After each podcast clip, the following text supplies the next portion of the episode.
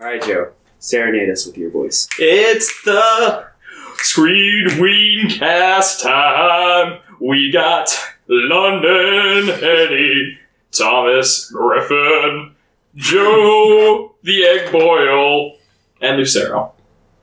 Wow, that was impressive. Woohoo! Whoa, everybody, welcome to a special episode of Screen Weens. We got Thomas here for the first time ever. We got Joe the Egg back at it again. And we got Lucero. Damn, hesitant to sell. But yeah, yes, it's me. Lucero. Woo! So uh, last week we talked about how we're going to talk about the Before trilogy, and then the stars aligned so that everybody could just watch them together, pretty much. So Yeah. we're gonna be talking about them. Um, we're skipping movie ideas this week because. Whoa, whoa, whoa. Oh, do you have one? No, but do I Okay, ever? fine. We're gonna do movie ideas. Okay, first we'll just go through the regular things. Have you watched anything recently, Thomas? Uh, yeah, I watched. Uh, what did we watch today? We watched Swing we watched Kids. Swing Kids, the 2018 South Korean drama music dance party. More commentary. Yeah. more commentary, uh, kind of similar to the 1993 American made film with Christian Bale about Nazi Germany and dancing. Uh, and then we watched The Age of Shadows, the like 1920 ish like spy thriller with Song Kang Ho and Gong Yu. Yeah, so we watched those. Yeah. What did everybody think of those? Thomas? thought they were both pretty good. I gave uh, Swing Kids a seven, and I gave uh, Age of Shadows an eight. Um, Swing Kids, uh, I thought was a little tonally inconsistent and very long, uh, and it felt like there was a point about halfway through the movie where I thought it was going to end, and then it went on to be another half of a movie. Um, so yeah, I mean, aside from that, it was pretty good though. How about you, Joe? What did you think? I really had a good time with Swing Kids. I thought the tone shifts that were set uh, made a lot of the later things that happened in the movie hit a bit more to not spoil anything. Uh, and also, like, anytime any of the characters were dancing, I was the happiest fucking guy in the room. Holy shit. I was vibing the entire time. and Yeah, Joe just kept screaming vibe check that's true. while doing while tap dancing in the back. That's true. Um, Screaming ding ding ding. Uh, actually, I tap danced so much that my downstairs neighbor uh, blasted open our door with a shotgun and Blastoise. Threatened to murder whoever was tap dancing constantly. To which I dabbed at them and they disintegrated. Coincidentally, this was like a Borderlands esque kind of gun that shot tap dancing shoes.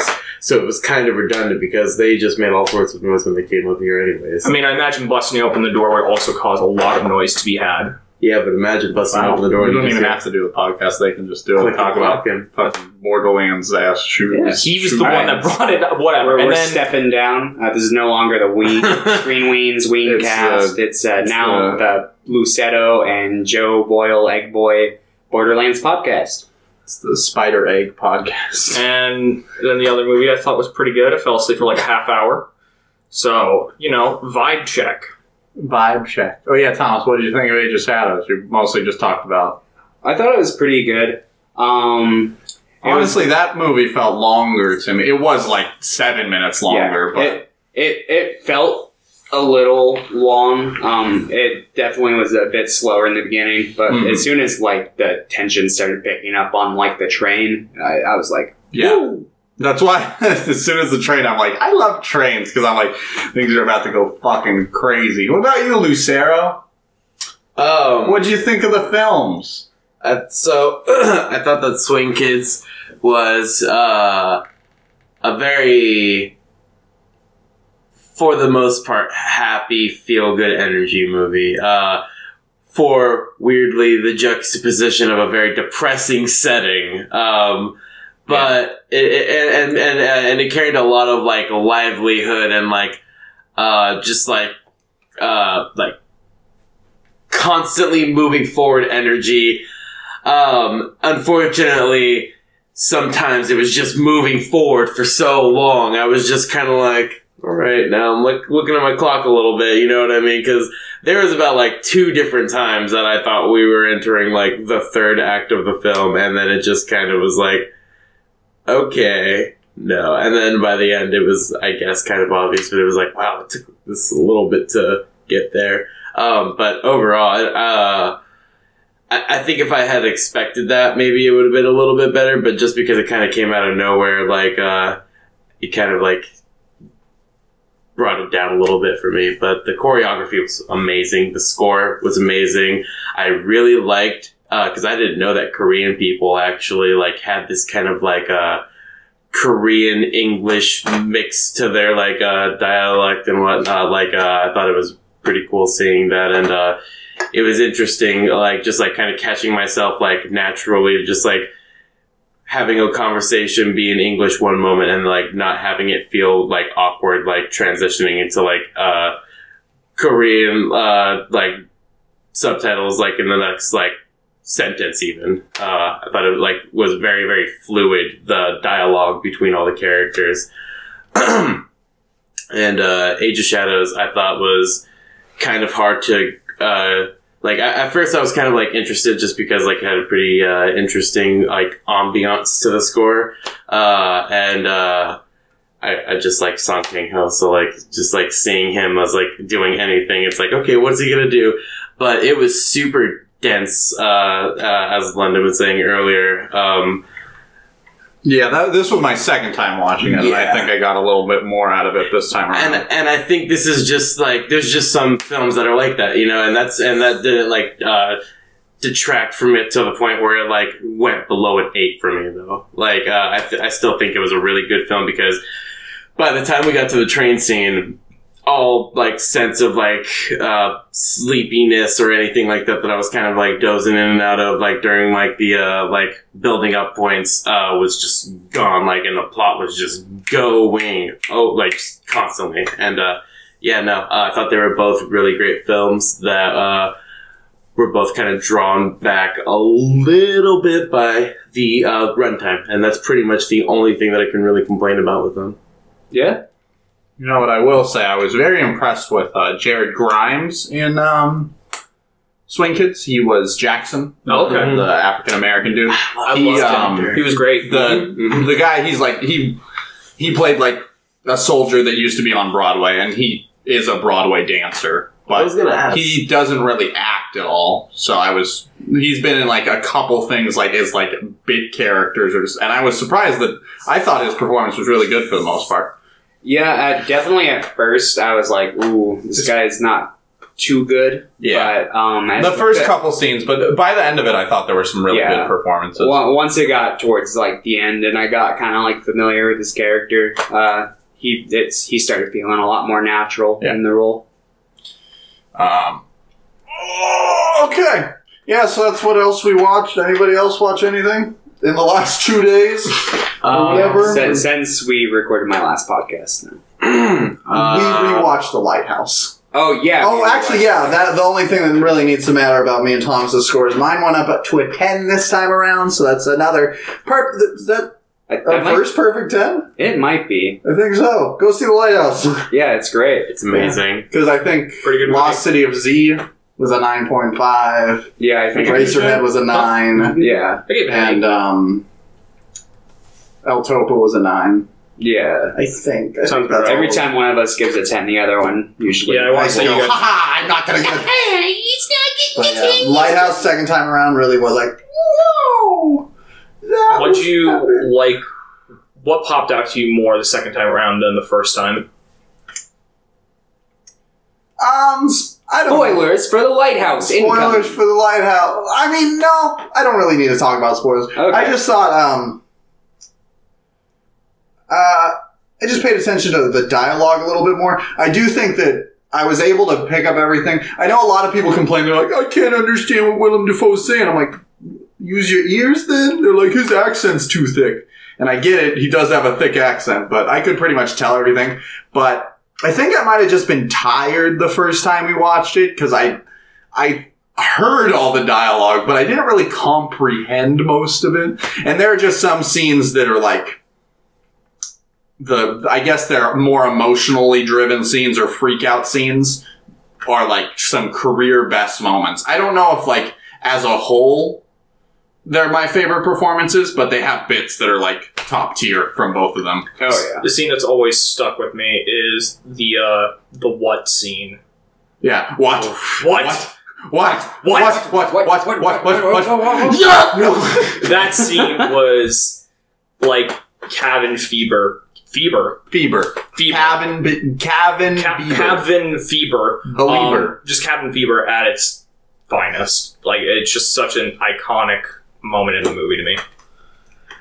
Also, I think um, like uh, along with like I, I- can understand like I, I guess some people like having trouble like hearing past the thick sea shanty uh, uh, accent, uh, but um, a lot of the dialogue is like, uh, and, I, and I think it's like supposed to be like ring. It's supposed to ring true to like how like you know like wikis really be kind of Oh thing. yeah, he read uh, Yeah. like log books and Yeah. studied the dialogue. No, for sure, but like they have a very like cryptic way of speaking. You know what I mean? Almost like a yeah, very like speaking used to be a lot more poetic than it is nowadays. Yeah, no, like and uh, I lo- I love that t- you yee. Just go like, Yeah. Yes, sir. I said.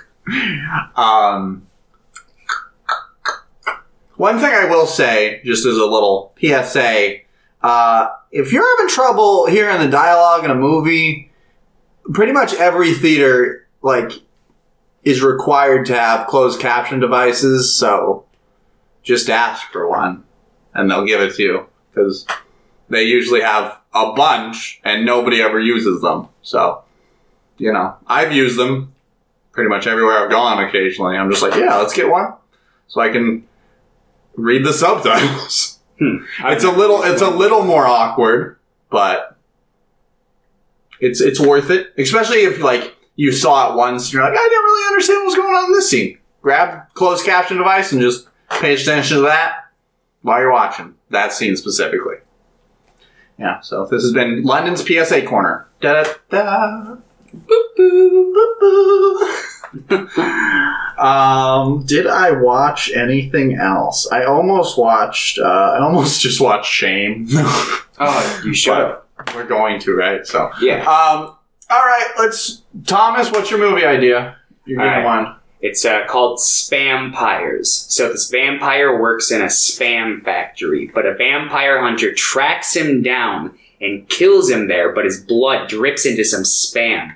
And it starts spreading and eating people, and those people start to turn into spampires. Like the the, the spam is eating people. Yeah, and then Okay. they turn into like spam monsters too. Okay. Um, and it starts spreading nationwide, and it's basically following like different groups of people all over the country while this giant like apocalypse is going on.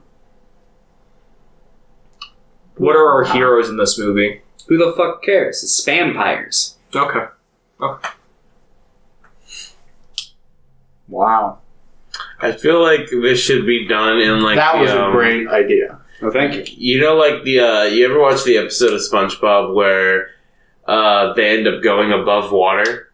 Uh, yeah, I feel like this would this would work really good as like a film that like is obviously like got the string showing in the background, and you just got like a, a can of spam that's open pretty much all the way, but then you like bend the lid up a little bit, have the spam just kind of bulging out the top, and then like put, glue some like fangs on it with some bat wings. no, You got a you got a one costume design and practical effects right there, my guy. there we go. A1 costume effects produced by A24. Produced by A1 Steak Sauce. There we go. That's the product Perfect. placement in the movie.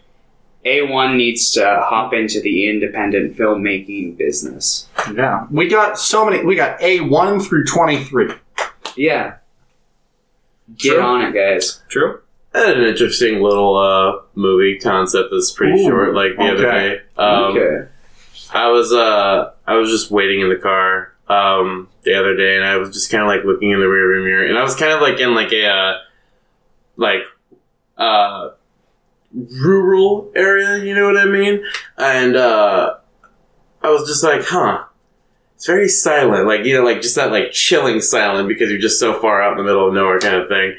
And then I just like kept looking in the rearview mirror because I, I had no signal and I was bored, and I was just kind of like, what if just like something like something like just like a car or something like something that would have to make a lot of noise, but it just was right there. You know what I mean? And then I got like the idea for a concept of a film that's like a just a like a film that plays on like neurotic, paranoia, schizophrenic like feeling to it, like more of like a film that like uh, is embracing like a tone rather than like any sort of like intense message or anything like that. And it's just a dude who like his worst like fears and like uh that like you know like he's just always like running into mirrors or reflections and yada yada yada kind of thing uh and like i would like to play on it like where he's like a little bit of like a narcissistic individual so he can't help but like always be like catching himself in mirrors and stuff like that um and essentially like just sees like random horrific shit happening in mirrors but like it's it's not happening it's he's completely fine he's, it's just a really like paranoia driven kind of like film and that's pretty much it that's yeah Hmm. About you, Joe? On the fly movie idea for Joe Boyle. So you know Humpty Dumpty, right? oh shit Okay. So Humpty Dumpty, Had a great fall. he fell and he came back as a zombie. And he started frying up all of the egg people and selling it to the bacon people. I thought he was the only egg person. Not in this universe. Okay. Not in this universe. Humpty Dumpty is the um the king of Egglandia. Okay. And he likes to sit up on his perch. is fred armisen in this Could be. I don't know. Why not? He sits upon his perch and He, he, he sits eats upon his perch. the eggs. He eats upon the eggs, but he doesn't let anyone know that he eats the eggs. But then he falls. And then all of a sudden, Egg God shows up. He's like, oh. You idiot! Why would you do that? And then he raises him from the dead because he's like, YOLO, am I right? And then he just starts killing all the egg people and, you know, cooking them up. I'm the egg man. Cuckoo, cuckoo. Well, There we what about you london you got all right. My idea is um, this man has amnesia, um, and the scientists kidnap him, and they put him in a robot suit, and they put him in a miniature city, and they try to convince him that he's a a robot bent on uh, world domination. I can't figure out why they would do this, but that's what they're doing. And it's about him trying to figure out, like, he has these emotions and he's freaking out because he's a robot and he shouldn't be having emotions. But he doesn't want to tell anybody because he's afraid that he'll be shut off if they know he has emotions, even though he's human. So he's trying to deal with the idea that he's more human than robot when he thinks he's a robot, but really he's a human disguised as a robot. So I was really wondering how you're going to follow up my brilliant egg idea. I think you got there. Just by a hair. Oh, thanks. Just by a hair. Thanks, I, th- I th- I think we need a crossover where Humpty Dumpty is like, Am I a zombie or an egg? What does it mean to be a zombie? Because if I'm eating the eggs, there's no brains in there yet. Like, so do, That's a do egg common. people That's a common misconception. have misconception. brain? I mean, only in a few movies do zombies actually eat brains. Most zombie movies they eat flesh. So an egg eating other eggs would be appropriate because that's basically like them eating. wouldn't he want Another the egg. shell instead no. These no, eggs- you'd these want the want the yolk. Yolks like the guts and the blood. Yeah, but that's not The visceral. I mean, it is to the egg. These i eggs mean just want is that it yolk. not more co- like comparable to its like guts and internal organs Exactly. Precisely Probably. my point. It's probably closer to that, but in this. Oh, I actually have a better i- another idea for your egg movie. okay. So he falls, right? Yep. And he he's still the king. He Mhm. falls and he like cracks open himself and he almost dies, but he doesn't. So instead of like killing people to eat their brains, he's killing people for their shells to like make himself stronger and more durable. So if he ever falls again, he'll be okay. He's like Gaara. He's So he just starts- he has, like- shell. He has 3,000 layers of eggshell. It's a terrible idea. How is that? Is that that's, No, that's not. That's not. What? That's just a joke. No, that's I'm really- infinitely better than I don't know. He just wants Egg to eat people. boy. He just wants to eat the egg people. I guess. I don't know. Oh. I'm really He sad, finds out that the king has secretly been taking eggs and hard boiling them for war. but he is the king, so The king of the bacon. Humpty Dumpty? yeah. Yeah. Humpty Dumpty is Humpty the Dumpty's king in the this king. universe. Yeah. He's the king of Egglandia. Yeah. But he's killing eggs and Is then this he's like also selling them. Humpty Dumpty wolf? No, this is, this is Joe Boyle I, okay, I was This gonna is say, my I always thought Humpty interpretation of Dumpty. This is the like Joe a- Boyle So, extended universe. so you know how the Marvel Cinematic Universe takes from the comic books but puts their own spin on it? Yeah. Joe Boyle That's takes from me his right head. now. Okay. He's As- taking it from the Humpty Dumpty comic. As a representative of the Eggman, that is what I offer to of the, the world Humpty of the Dumpty humans. lore. As a matter of fact, he revised it so it's all of my horses and all of my men Yes. couldn't even put me back together again. So, to get revenge, I ate them all. Yeah, and I actually went so far when I was revising the original source material. Uh, they actually gave me permission to do that. Uh, I went so far as to put for Joe. So whenever people come up to me and they want me to sign their books, I'm like, oh, at the end, who's Joe? and then you go, And then I go, Joe Death, and you kill them. no, actually, I answer that's me. Oh. How do they usually react? Thomas, you know Ben? I don't know any Benjamins, I'm sorry. Ben Quadaneros. Benjamin Nuts.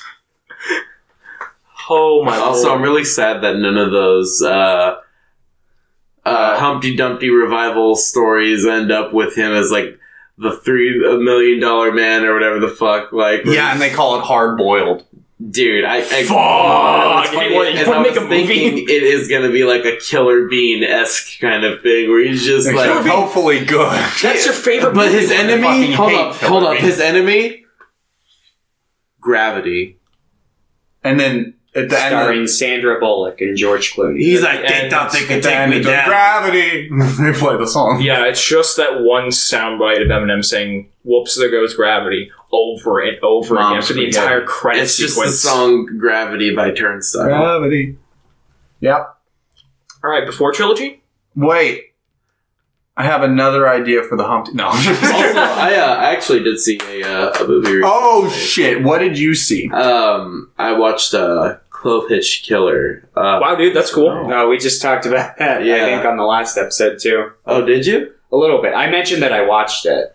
Oh, I don't know if I, I don't even a little bit. remember. I, I, I don't think you said anything. I think you just said you watched it. Yeah, so okay. the first. Have you seen it before? So well, uh, I showed first, him like half of it before. So the first time, well, what ended up happening was uh, me and Thomas tried watching it before, uh, but the w- the version that I had uh, that I was that I got from Thomas ended up uh, only half downloading. So like, Nice. yeah. And um, I What do you mean up, half downloading? We only buy movies here on this podcast. sorry, I mean, uh, Well, uh, transferring. yeah, transferring would have been the Even more though in correct the early episodes, I totally admitted to a lot of uh, No, it was a joke.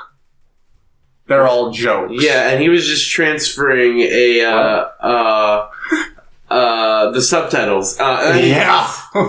So um, yeah, no, I I uh, I watched it this time, and uh, go, going through it again, I was just kind of like you know, like no, nothing really changed. Uh, my opinion. Uh, like of the first half of the movie because right around where I uh you know spoilers spoilers uh right around like where I uh stopped like where like the it, it stopped was uh where they're in the woods and he's like did you tell anybody also I feel like an idiot because I didn't realize until that scene right there that that was the dad from American Horror Story um, From American Dad. you didn't know that I don't watch American Horror uh Story. yeah yeah it's it's uh is, I don't does Seth actually know who MacFarlane do does. Peter Griffin My mom Hmm? does. does Seth MacFarlane do Peter Griffin Should yeah, I think so. Seth MacFarlane voices like two thirds of the cast. He does do Yeah. Peter Griffin. Okay, that, well, I was asked.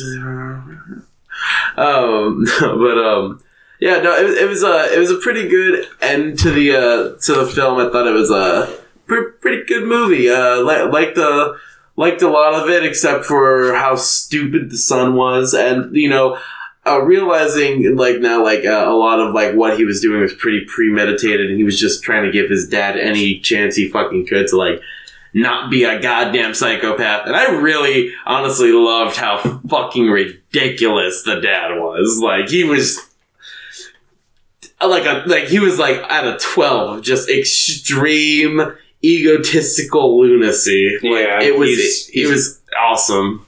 like pretty much. Whoa, spy penguin. Uh, he's pretty much. Uh, sorry, there was spy penguin going across London's TV. That's pretty much okay. So Arctic Dogs, remember that? Yeah, Did you see Penguin? it? I, I saw the same poster thing, for same Arctic thing, Dogs. same when we thing. were- I'm gonna see that Theater. in the next couple days. Well, you have fun with that. I will.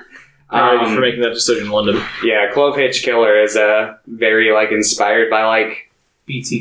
BTK and uh, Zodiac Killer. Like, I wish that they would have maybe like kind of tried to mix maybe a couple more, or maybe go a more original route because it's a little too BTK. Like, it's very very close. Mhm. But outside of that, yeah, I think it's a pretty enjoyable movie. Question for you, I liked it enough. What? Why did you take your wiener off? Yeah, Oh, I did. I just saw I just saw Cho- Thomas chop off his dick while we're recording. My bad. It was. I mean, I'm fine with you doing that. Just don't bleed over my chair. Sorry. Yeah, I also liked Clove Hitch Killer. I think I liked it the least out of the three that have watched it. Oh, this What- part what of did you the give it? Cloverfield I gave it a six. Yeah. Okay. Is I, I think I. No, it's it's a different thing. I think I Okay. gave it like a seven. You gave it an eight originally, Yeah. and exactly. you were like, "I you told me you're like you should watch it, and then you As, gave it as a surprise to no one, I didn't even know this movie existed until you guys just mentioned it. Well, it's pretty decent. You might enjoy it. Yeah, the plot is just you know like I boy thinks his dad's a serial killer. Is he? Is he?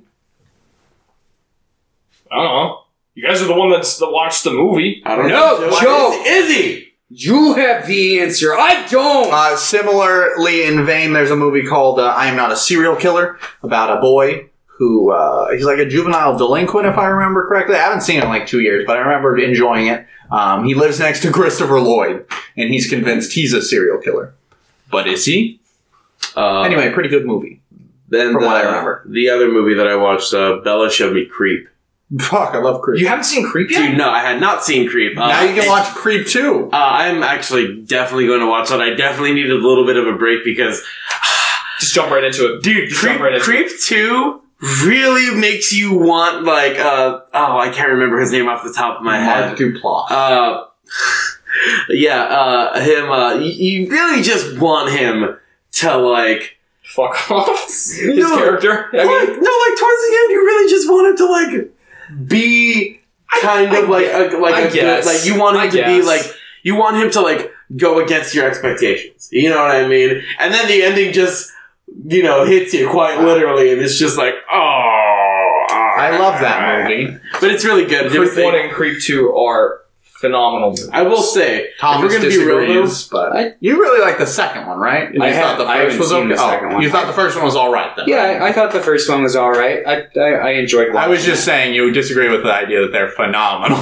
Yeah. I- I'll tell you this though, Aaron or whatever his name is. Yep. Do you see how dude, the guy's a fucking giant? Like he could have Yeah. taken like what's his face like so easily. Like not everybody wants to, Yeah. and not everybody's capable of doing it like psychologically. Yeah. oh, I guess that's true. Uh, that's the director.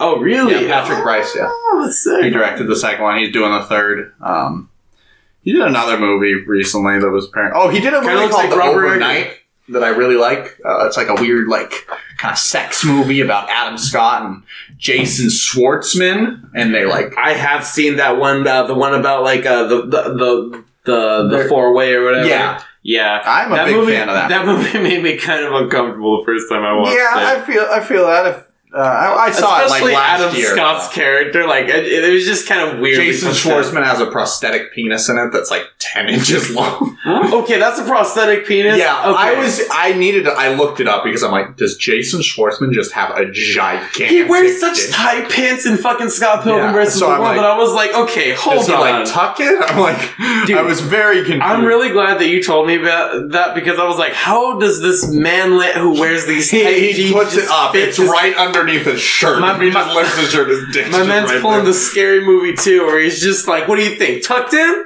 or out? Ah, yeah.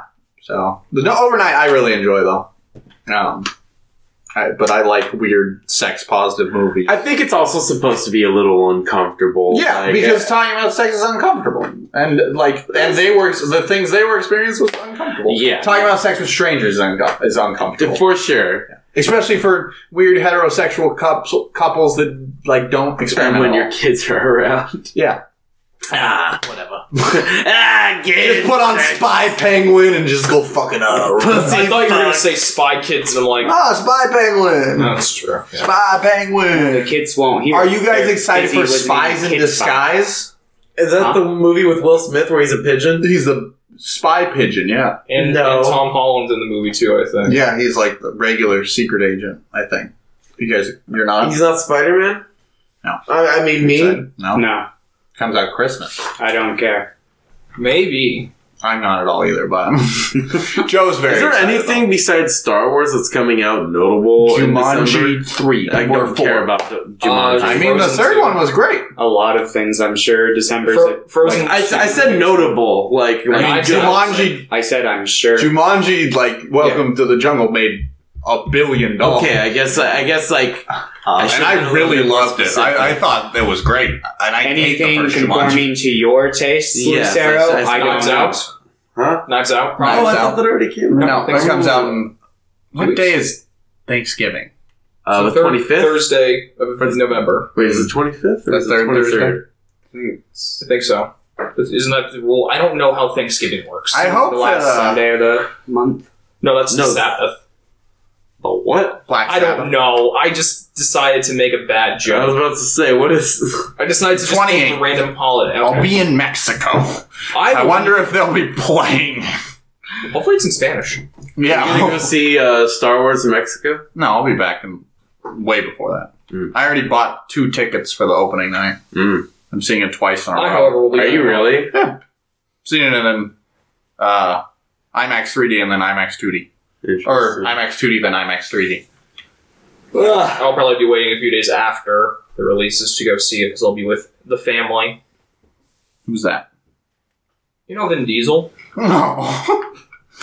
ah, yes, Vin Diesel. I probably won't see it, but Uh, Un- Uncut Gems comes out soon, also. Ooh, yeah. when does that come out? December, isn't it? Uh, yeah, I think the December. eighth. I want to say, or Oh, I'm gonna have to go see that in Promare on the same day. Yes, watch Promare. is. Well, amazing. they're coming out with like the um the rescreening with like a 15 minute uh uh like um, pre 1917 Oh, comes out. Christmas as well.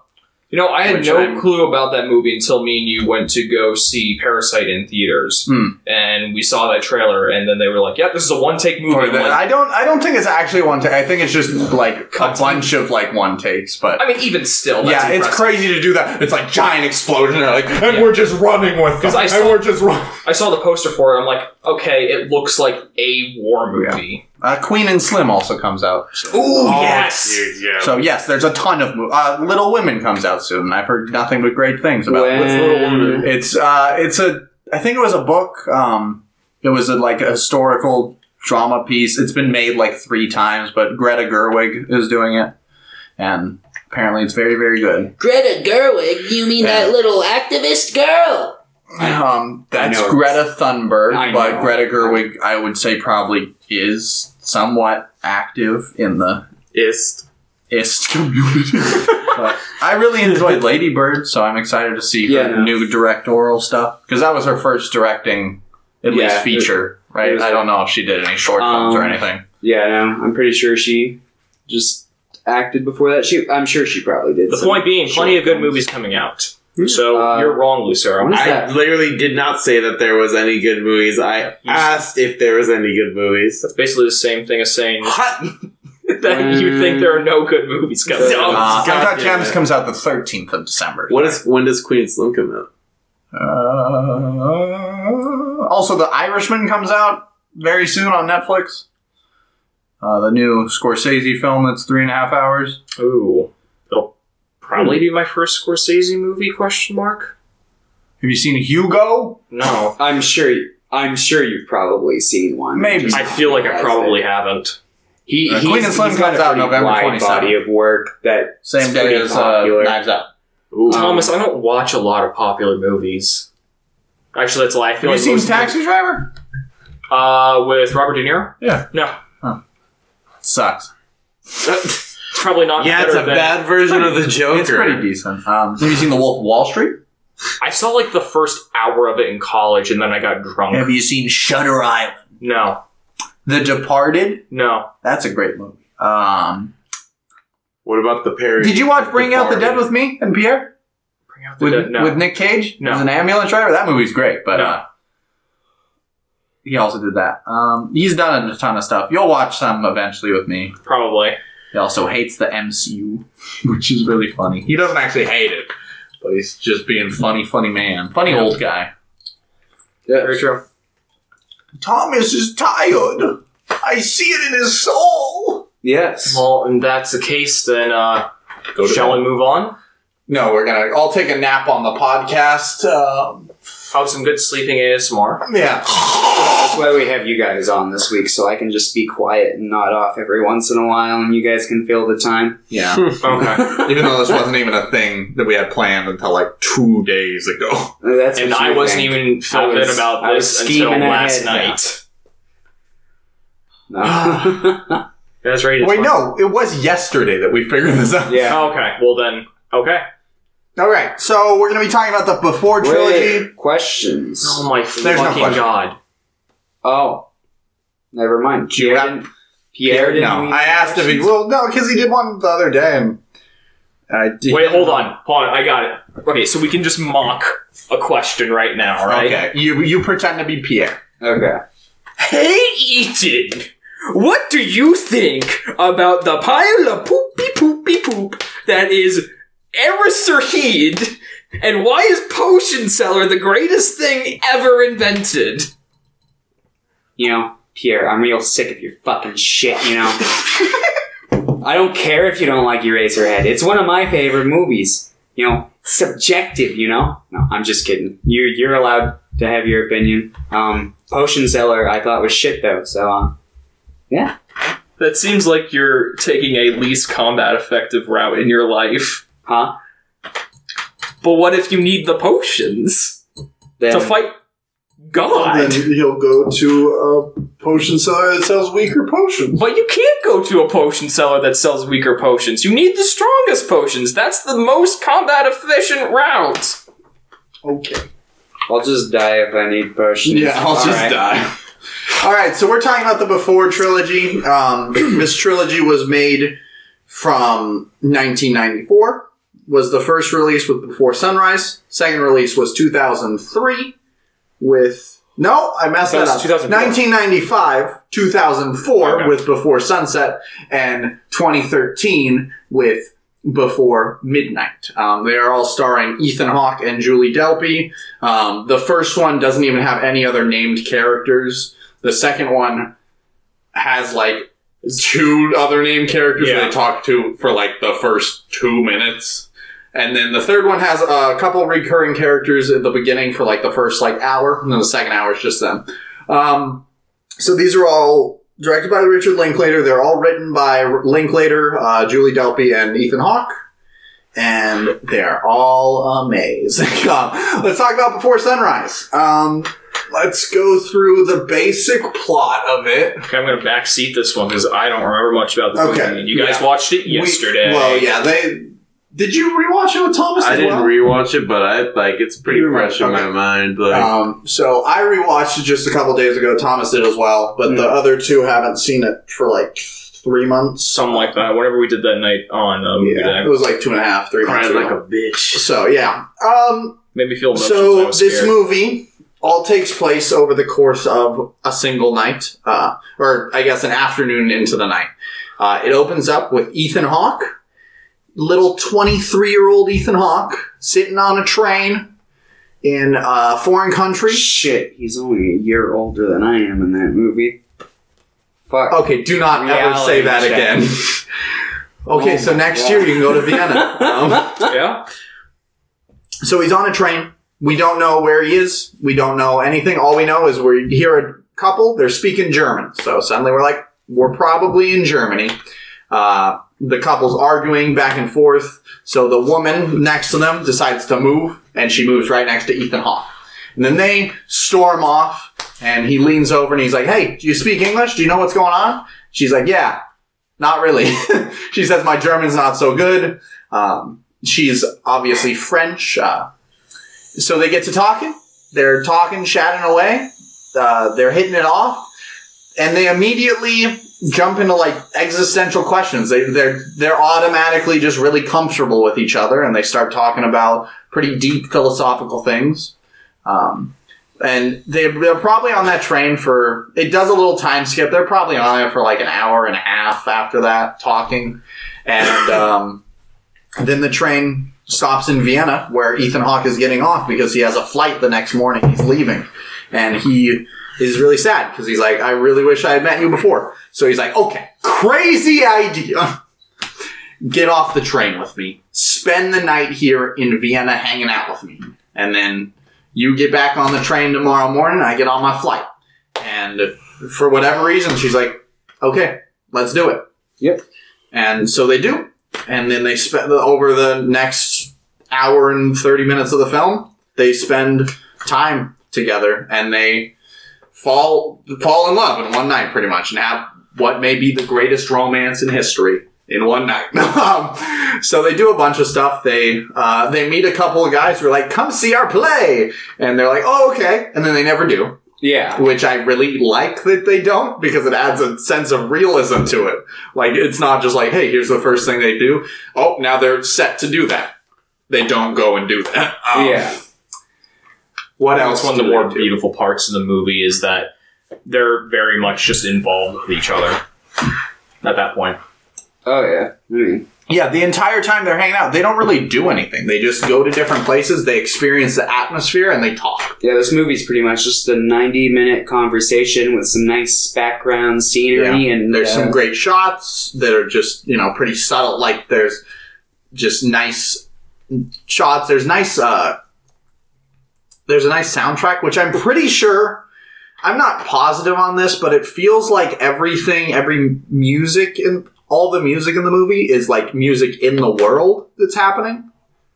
I like they're listening to a record or they're listening to somebody play or at least a lot of it there is a lot of like ambient sound yeah. coming from the world itself uh, which i'm really glad about you know there's a lot of movies where it's just like they're walking down the street and it's just like why the fuck isn't there any noise Yeah. what's going on are there are they in a ghost town They live in a vacuum.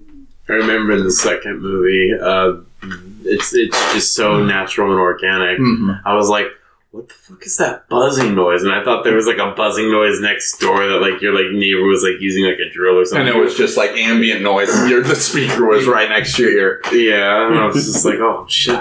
Let me open up my notes on Before Sunrise. Um, Yeah. I mean, yeah, so do we? they do a bunch of stuff. I'll, I'll talk about the ending and then we'll talk about individual pieces. So they do a bunch of stuff. They slowly fall in love with each other throughout the night. And then at the end, they're like, they had decided throughout the night that they're like, this is going to be it.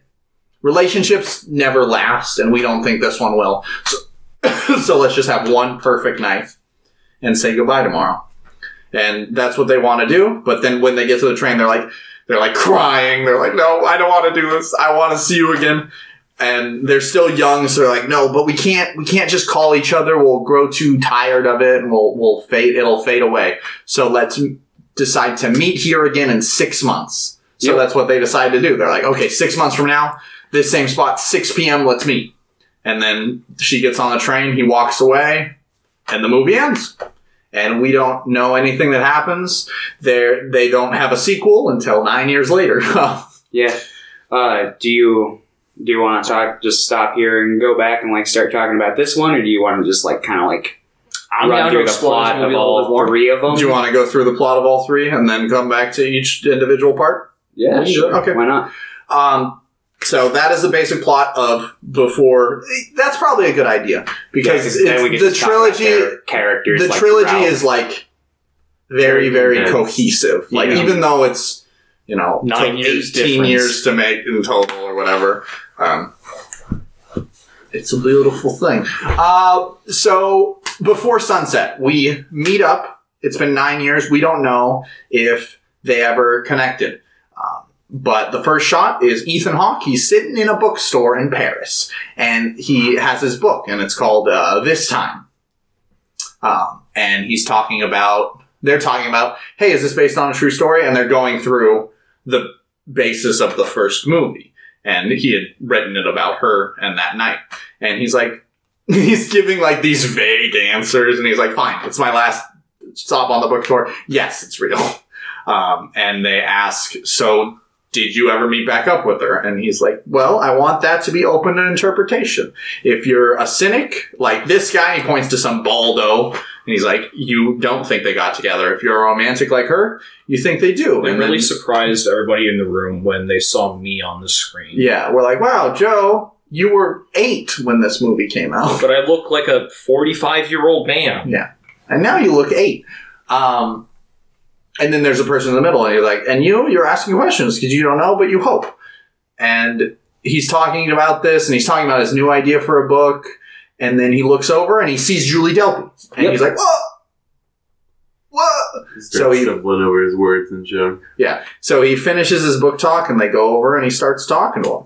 Yeah. They start talking, and they decide to, you know, they, it's obvious that they didn't meet up, um, that it didn't happen. So he it's like, hey, can we hang out? I have like an hour and 20 minutes to kill. So this movie's, um, the first movie is over a single night, and there's lots of like cuts, and they do time skips through like 30 minute intervals and stuff, and an hour intervals. In Before Sunset, it's just from the beginning of the movie to the end of the movie. It's like an hour and 20 minutes, and it like has cuts and stuff, but Yeah. it doesn't.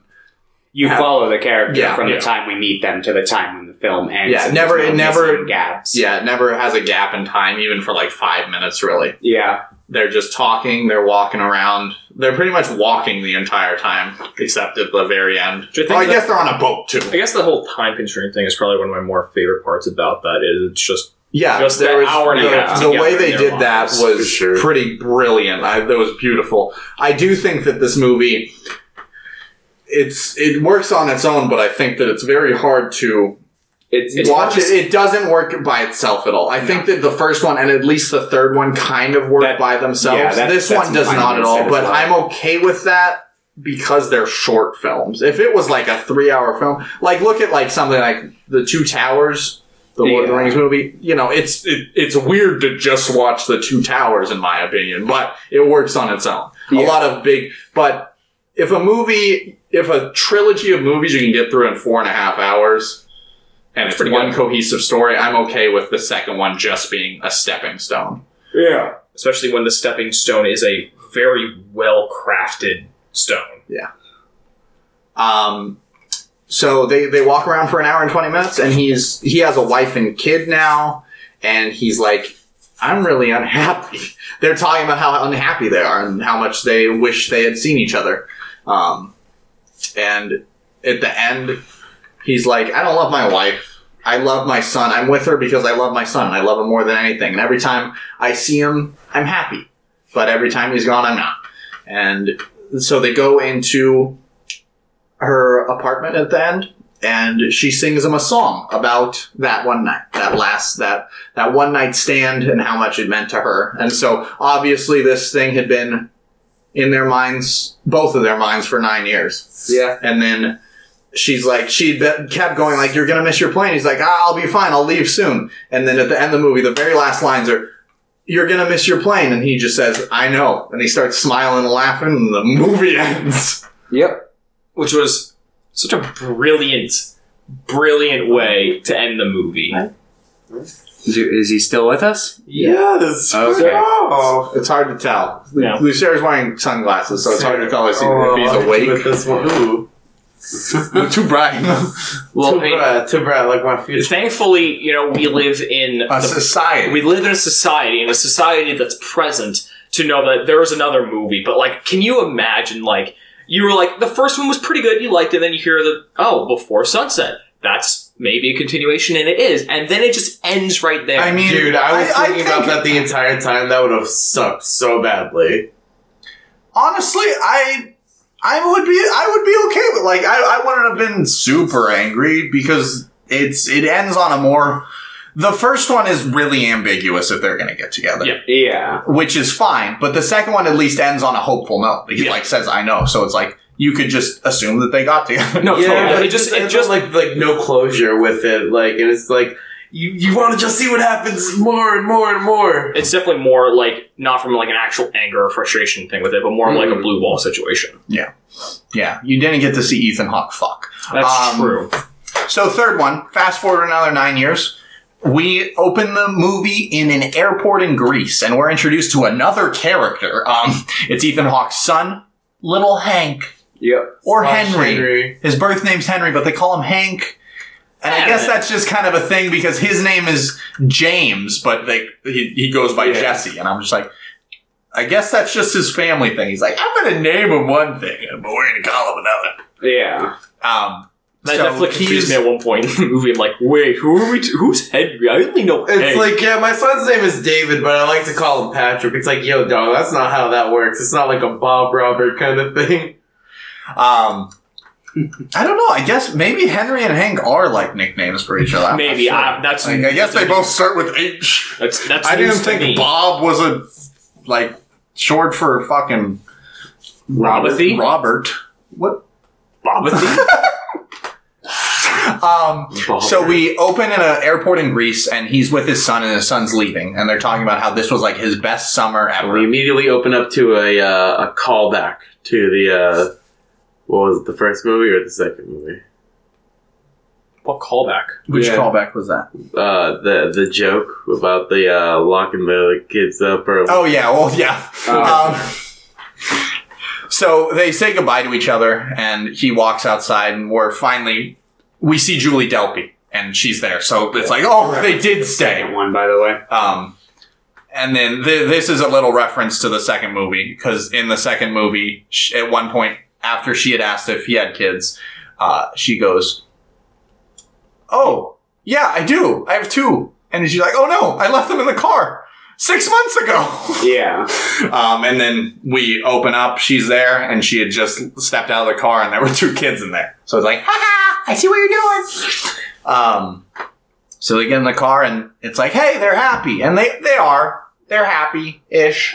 They're arguing a lot. Um, at first, it's just little petty shit, like Yeah. most people do, little jabs at each other, and then they get into like a bigger argument, and then it's okay because their kids wake up, so they're distracted, and they start shopping, and they're fine, and then they go back to Before they wake up, uh, there's an important bit of conversation that happens though.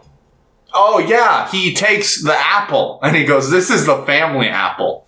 No, no. I'm I'm just- talking about the part where he skips the ruins. Oh, and he goes, "See you later, ruins." That's yeah, okay, Is that what you're referring to? totally. Basically, he's Um, upset because Hank is like traveling back and forth, and he wants his son to like stay more. And uh, Hank calls. Yeah. So Hank is Hank's mother lives in America still. She has sole custody of him. The only times Hank gets to come by are for summer and for Christmas. Um, so probably about three months out of the year, maybe, depending on how much of the summer. We don't really Yeah. see how much. I want to say Um, they said that that summer was like six weeks. I think. Yeah, so maybe a little less than three months, like two and a half in total. Um, and he's really upset about it, and he's like, "Oh, I wish I was there." And he's like, "Oh, I can't keep doing this," and he keeps complaining, and he keeps like, you know, obviously putting out like feelers like, hey, maybe we should move to Chicago where he lives. And she's like, no. Yeah. She starts she starts freaking out and you're like, what's almost, going on? Almost out of nowhere, it feels, but but we'll see. yeah, Um, we'll see. she starts like kind of freaking out. She's like, "No, we're we're staying here. We're not going to Chicago." Uh, and they they argue for a while, and then the girls wake up and they arrive back at the the Greek house they've been staying at. Um, they're visiting with this other author friend of Ethan Hawke, and there's a bunch of characters. There's just a bunch of dialogue about random shit that's great, but uh, a lot of it is not necessarily interconnected. Loosely connected, if Yeah, you like. they're loosely connected to the overarching story. They add to the themes of the film and stuff, but for story wise, mostly they're just hanging out, talking, still being kind of petty to each other.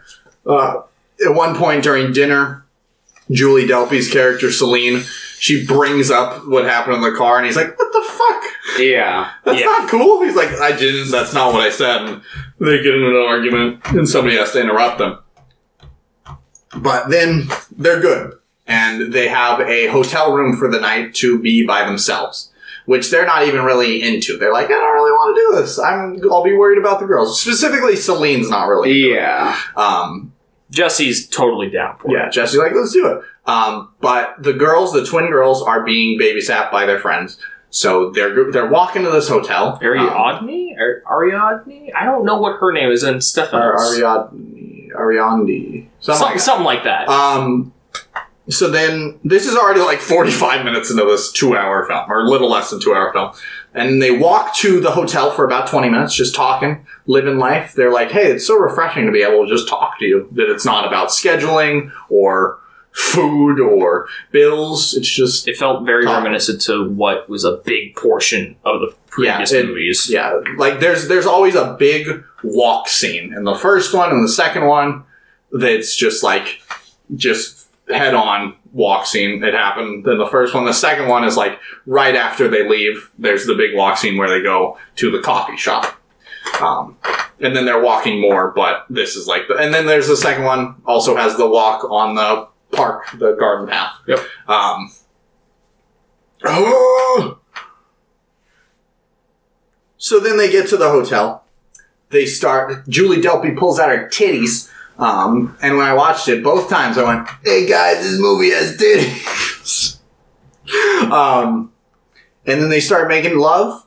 Uh, Hank calls her and is like, "Hey, I'm here. Uh, you left my science project." She's like, "Okay, I'll get it to you later. Bye." And Ethan talks like, "Let me talk to him." And this has happened. This happened earlier on the film too. So this sparks. Uh, she also says, "Hey, good luck with your mother."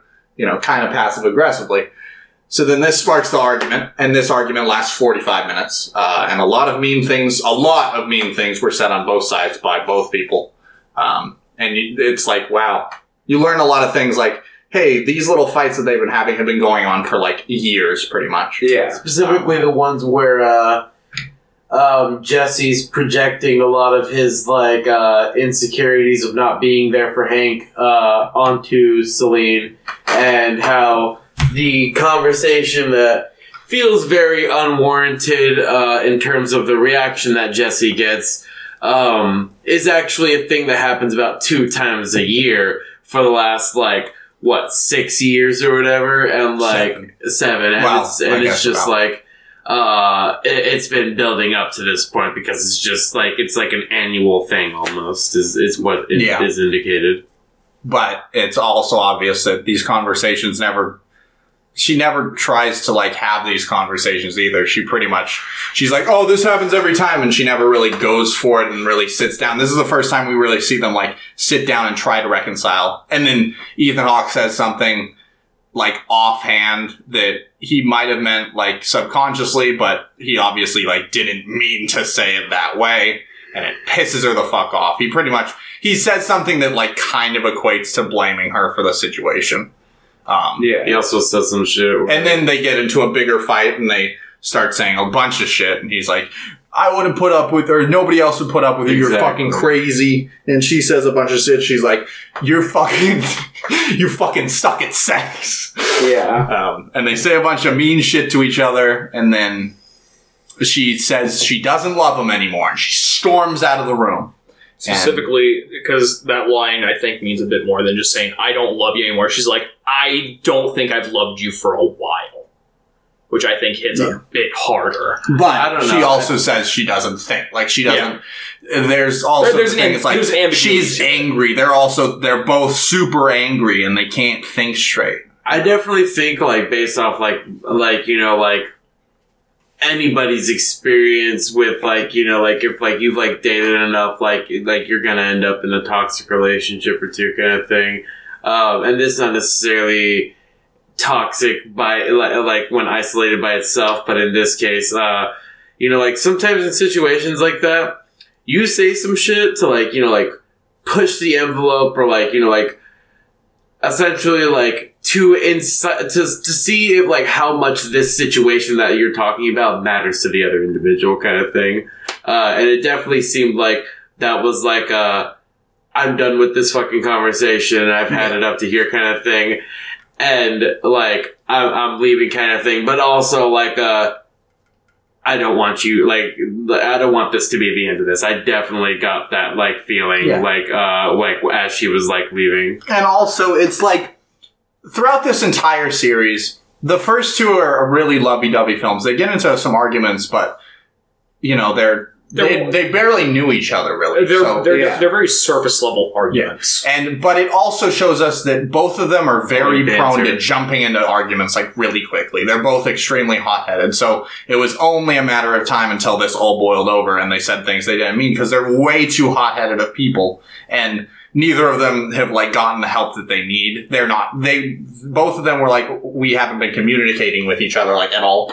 Um, it's Very much. revealed that probably both of them cheated on each other and they're not even super mad about that in general of that. It's just that they were It's- lying it- to it- each yeah, other. it's more the lying aspect. Yeah. Which I met plenty of couples that are like that. It's like you can have sex with another person, you need to tell me, you need to talk to me, or you need to like if you made a mistake, you need to tell me. And they don't do that, and they have been doing that for years.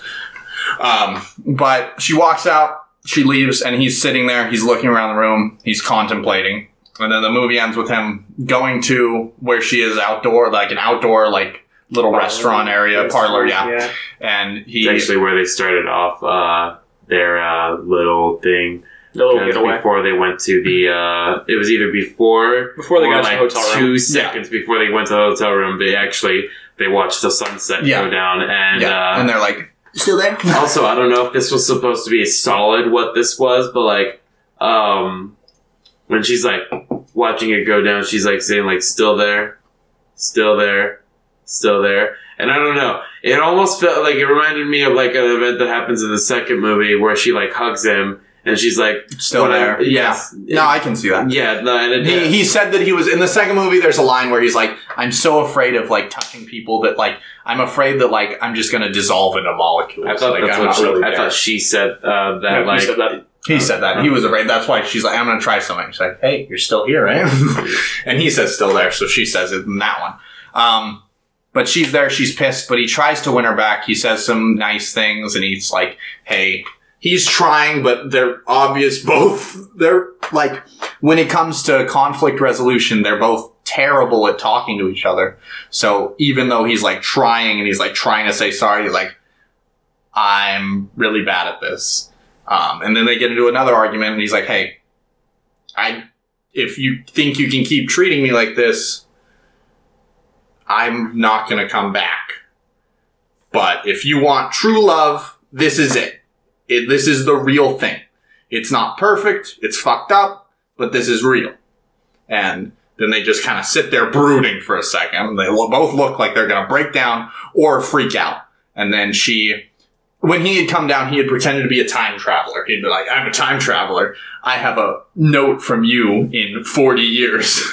Yeah. Um, and then she brings it up back again, and there's a little hopeful note, and then the movie ends. The the movie ends same ambiguity, whether As most of the other movies. all the other movies. Yeah. And then yeah, that's the end of the trilogy. Um, the first note I want to make that's pretty neat is what when I was reading, uh, when they were writing the first movie, they were trying to figure out why Celine would get off with this guy. Like, what would be cool? And he's like, she's like, well, he'd have, he'd have to be like really hot or like really funny. And he's like, okay, what if he was a time traveler? So like that was the first idea. It's like, oh, like as a joke, it's like, oh, that's a genius idea. So that was like the beginning of the whole thing. Is like he's a time traveler as a joke, and I think that's really amazing that it comes back.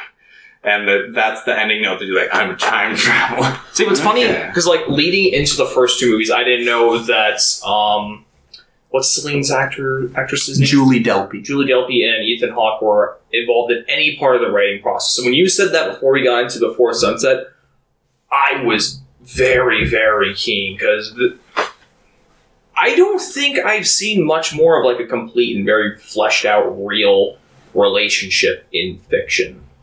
Yeah. and that's what it that's what it genuinely felt like to me.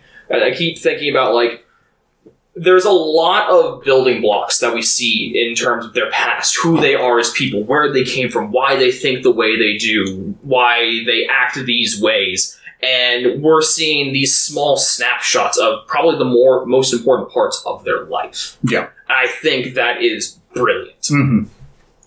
Uh, there's another quote by Ethan Hawke who talks about uh, what each thing's about. He's like, the first one is like. Let me let me find the quote. Somebody else talk. I've been talking for a thousand years. You you've been a little quiet. Oh, I hear your He's brain. tired. Um, yeah, I think all three of them are really good. I think the middle one's kind of the weaker link of the three because it, like uh, London was saying earlier, it's like the one that's kind of the depends on the other two for support. Um, while number one and number three are kind of like you could just watch them by themselves and you'd probably be fine. Totally. No, I- Um, I was definitely thinking about if you could watch any of them like without the other. yeah. Uh, the I mean, first, I, I think I could watch the second one See, by I was itself, actually, but I actually kind of disagree with that. Um, I personally like, I, I, I'm, I'm, I'm not gonna like John and say that out of all of them, it stands the best on its own. Obviously, that's the first one. Like, um, but like. The second one would definitely still, because of the way that it's shot, the way that, like, you don't see a lot of movies like it, in my opinion, and maybe that maybe it's just because I'm an ignorant troglodyte plebeian who doesn't have a, like a much like films uh like like or uh cinema experience and whatnot. And I'm We're all not not London. We all don't watch two thousand movies in a year. But um, I watched seven hundred this year.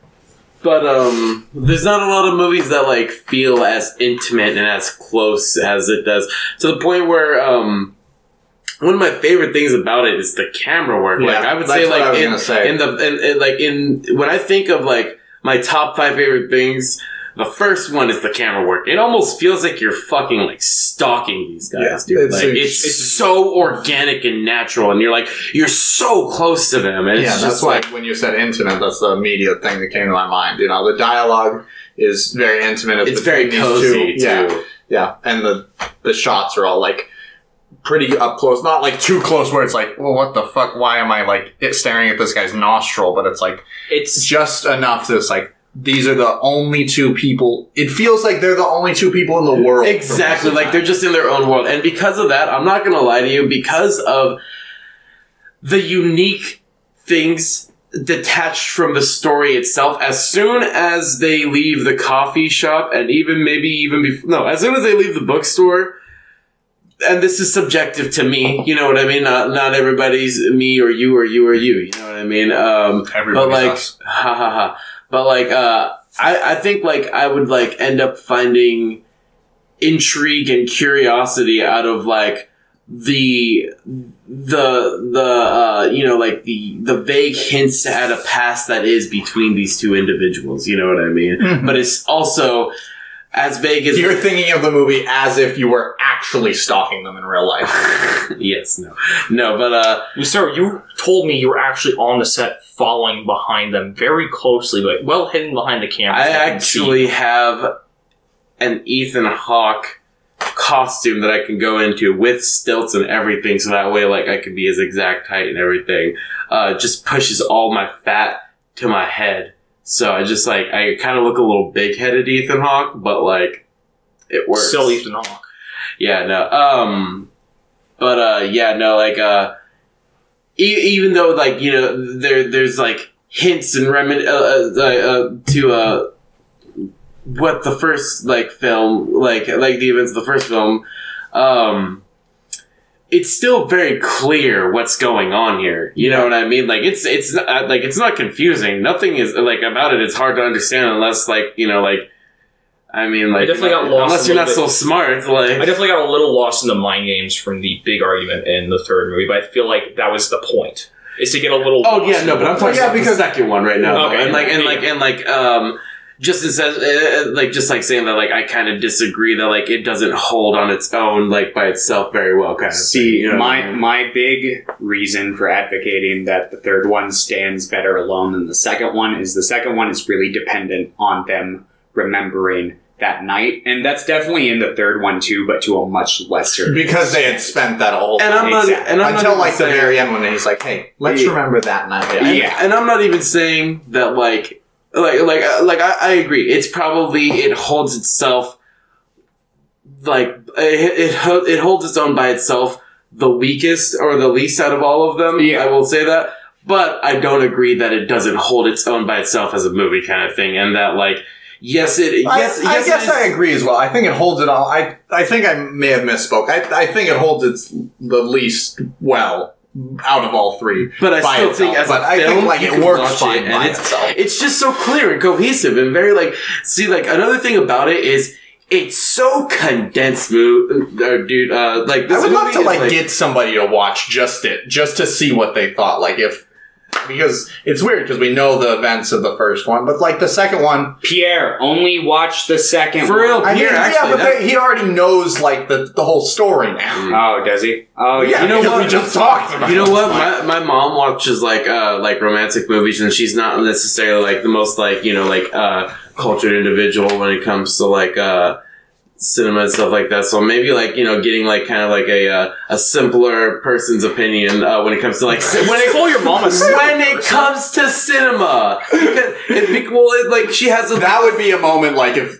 like say she has a you were- surface level interest in film so like, Say- she's like a General audience member. a general audience member sorry No, no, I get what you're saying, but like that would be like one of the things that they would get into an argument about in the third movie. Like you would say something for like they would real. misspeak, misspeak Absolutely. like that, and it would be like, see "Are you calling me stupid?" And here's the thing: is like I actually like spe- speaking of my parents, like I I as- living with like a married couple, Hmm. I literally see this all the time. Like I like I remember like just a couple weeks ago, uh, I heard my stepdad say something in a anxious tone, and my mom perceive it in like a rushing or aggressive tone, and immediately all hell broke loose. And I like just for me coming into the room and be like, "Hey, stop! You misunderstood this, and you misunderstood this." They, and they were both like, uh, or like you were coming trying to say this, and you were trying to say this, and they were both like, "Yes," and then yes, and I'm like, "Why couldn't you just stop for two seconds and actually have that conversation that I just made you have?" But it's like, one of those things Yeah, where like it's, they- it's so easy from an outside perspective to get caught in fix the it. yeah, and I know, and I know But it's easy to get the- caught in the heat of the moment. Yeah, that's what's so like chaotic and beautiful about the fight in the third Yeah, movie. the third movie, the third movie, the fight lasts for like thirty-seven minutes. It's one scene, like there's cuts and stuff, but it's one scene that's. Uh, Lucero's saying that he's going to go to the zoo. He's walking away. Ah, Bring me back a monkey. but are you? Do you want me to come over there? Hmm? What are you? Where are you going? Oh, Jim, Go to women's bathroom. okay. What? Go in that bathroom. It's fine. Okay. It's was he just being moving? What's I don't know. anyway? well, He's going to the bathroom. Um, Should have sent the microphone in there with him. I, we we should have just all moved in there with them and we sat in the tub together. True. Four start wings in a tub. Do you want to start doing the podcast while sitting in the tub together? Tubby time. Speaking of creep. Um. Yeah, but yeah. Yeah. Anyway, so the the thing I was going to bring up, uh, Ethan Hawke has described them as the first one is the a film about what might be. Uh, the second film is about a film about What what, could have been. could be or should have been, and then the third one is about what it is.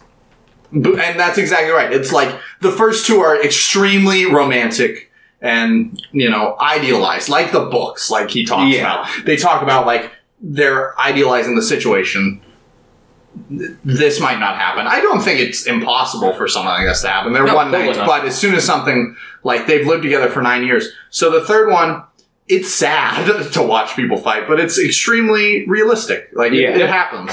I don't fight that much with my girlfriend because we can talk to each other about these things. But people, especially people that are like forty, this is like a thing that like pe- couples from like the 80s, 70s, before that, 90s, they don't know how to talk to each other. Uh, before the enlightened age of romance and stuff like that. And that's like, there's another thing in the third Quote, movie unquote. that um, I read about, and then I watched I, that just that scene. I'm like, oh yeah, the when Ethan Hawke bites into the apple, it's brown. They say that, right? Yeah. And they're like, oh, it's the the relationship is like at the core, it's like brown, like decaying, and then like the next time. We really see them together. They're with uh, the other couple, Anna and uh, Achilles Yeah. which are like this young couple, and Anna immediately bites a fresh apple.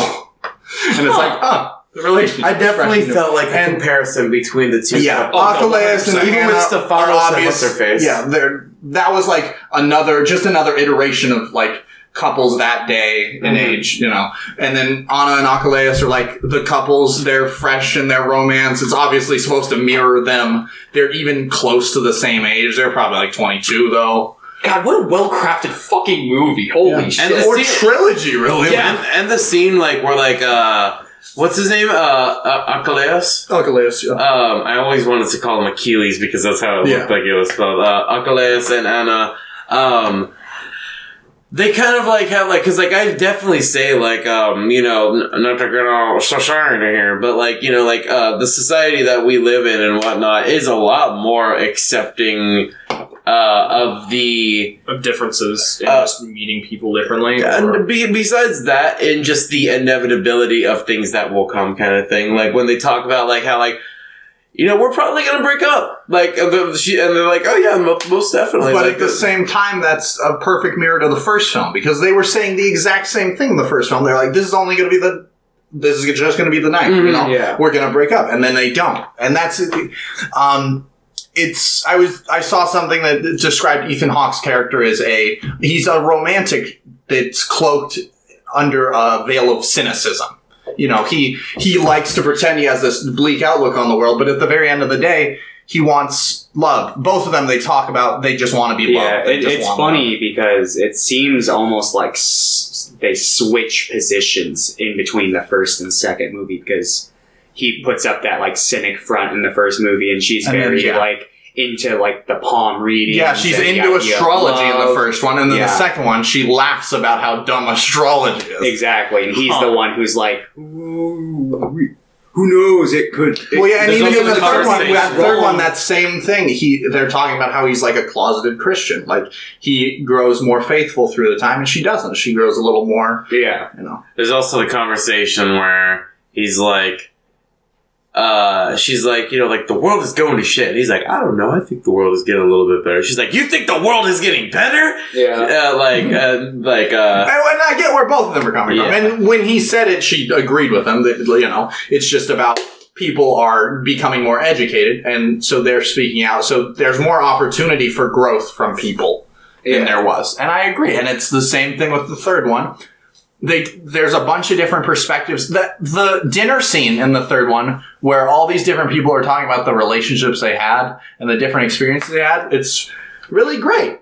Like, I think more people should do that. It would help their It's relationship. it's a very beautiful scene that I feel like a lot of people can just kind of discount. But there's a lot of There's just stuff that happens and shows and mirrors in that dinner table Mm-hmm. scene that is phenomenal. there's a heartbreaking moment where this old lady named uh, Natalia Yeah. she talks about her husband and how she he died and she's really old she's probably like 80 years old and how he's like fading from her memory and it's like how she's losing him again pretty much and she has to take time out of her day just to like remember all the great things and remember him so that she, he's fresh in her mind. And I'm like, that and sounds then like when painful. she, and then when she does uh, no, uh like there's like the, the the third time it's like where uh when she does start to remember him it's like he's like it's almost like he's there again and like she Yeah. can touch and like him and her see him and then and, capturing and then as soon as she opens her eyes like he's, He's just yeah, gone. her capturing that image of him just in the clouds like during the sunrise. and then the the other author, what was his name? Um,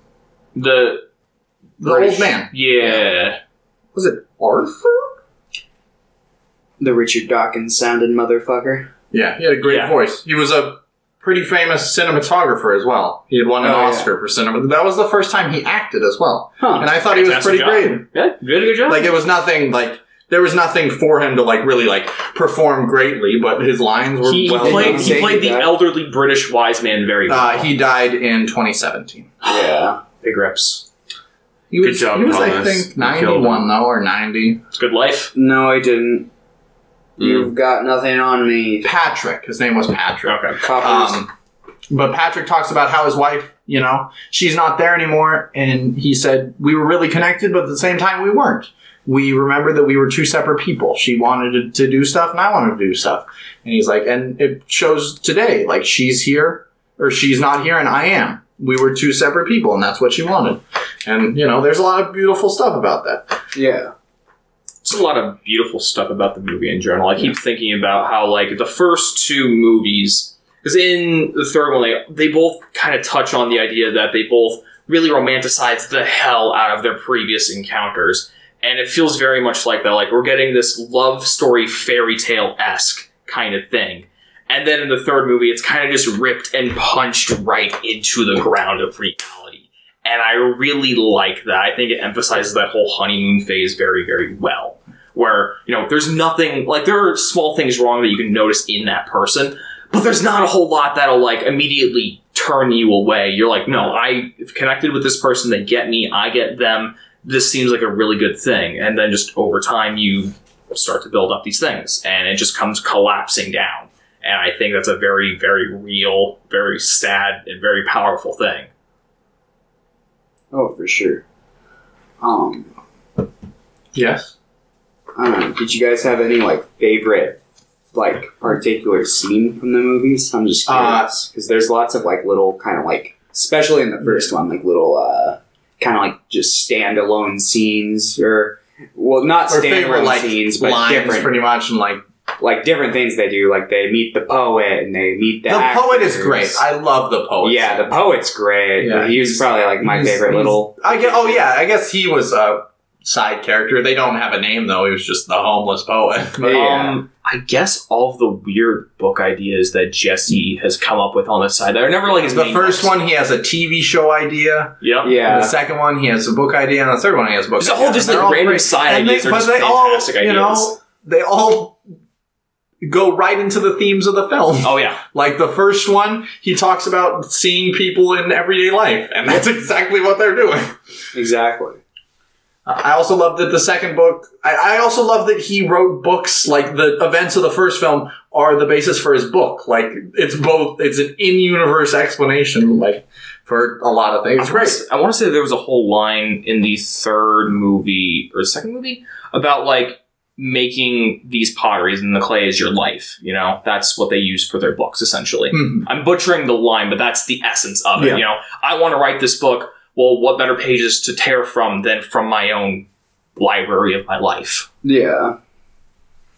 Uh, I just really liked all of the, and you can almost say, well, that's the entire first and second movie, but there's there's specific scenes that if you're not like romantically challenged, like you can, uh, or just emotionally challenged, uh, you can like definitely pick up on. Um, and that's all the scenes where like, okay, so this movie starts off of these two people just kind of uh, embracing this cynical, nihilistic approach to romance. You know what I mean? But it's like, hey, this feel good. You feel good. I feel good. Let's feel good. You know what I mean?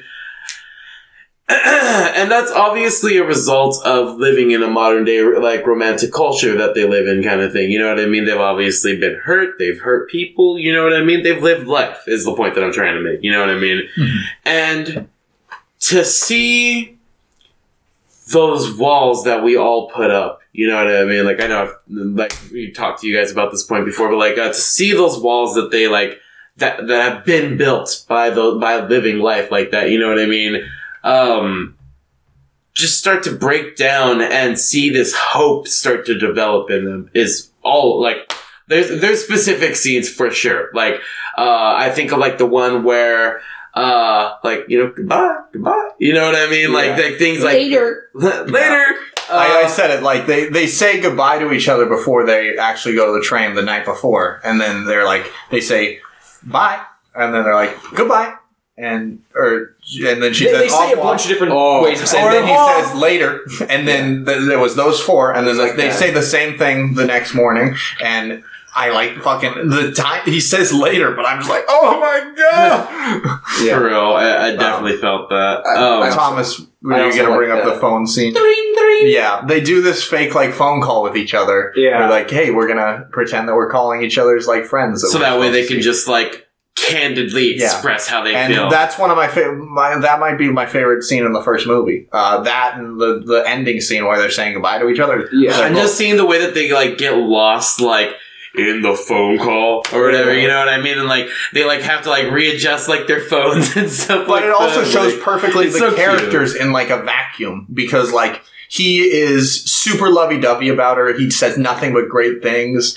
and then she's like, very reserved. he, you know, she's like making jabs at him, which she Oh, does yeah. all the time, and it's funny, and he loves it. And she's like, he kind of kisses like an adolescent. It's so cute. What? and he's like, what? he like his eyes.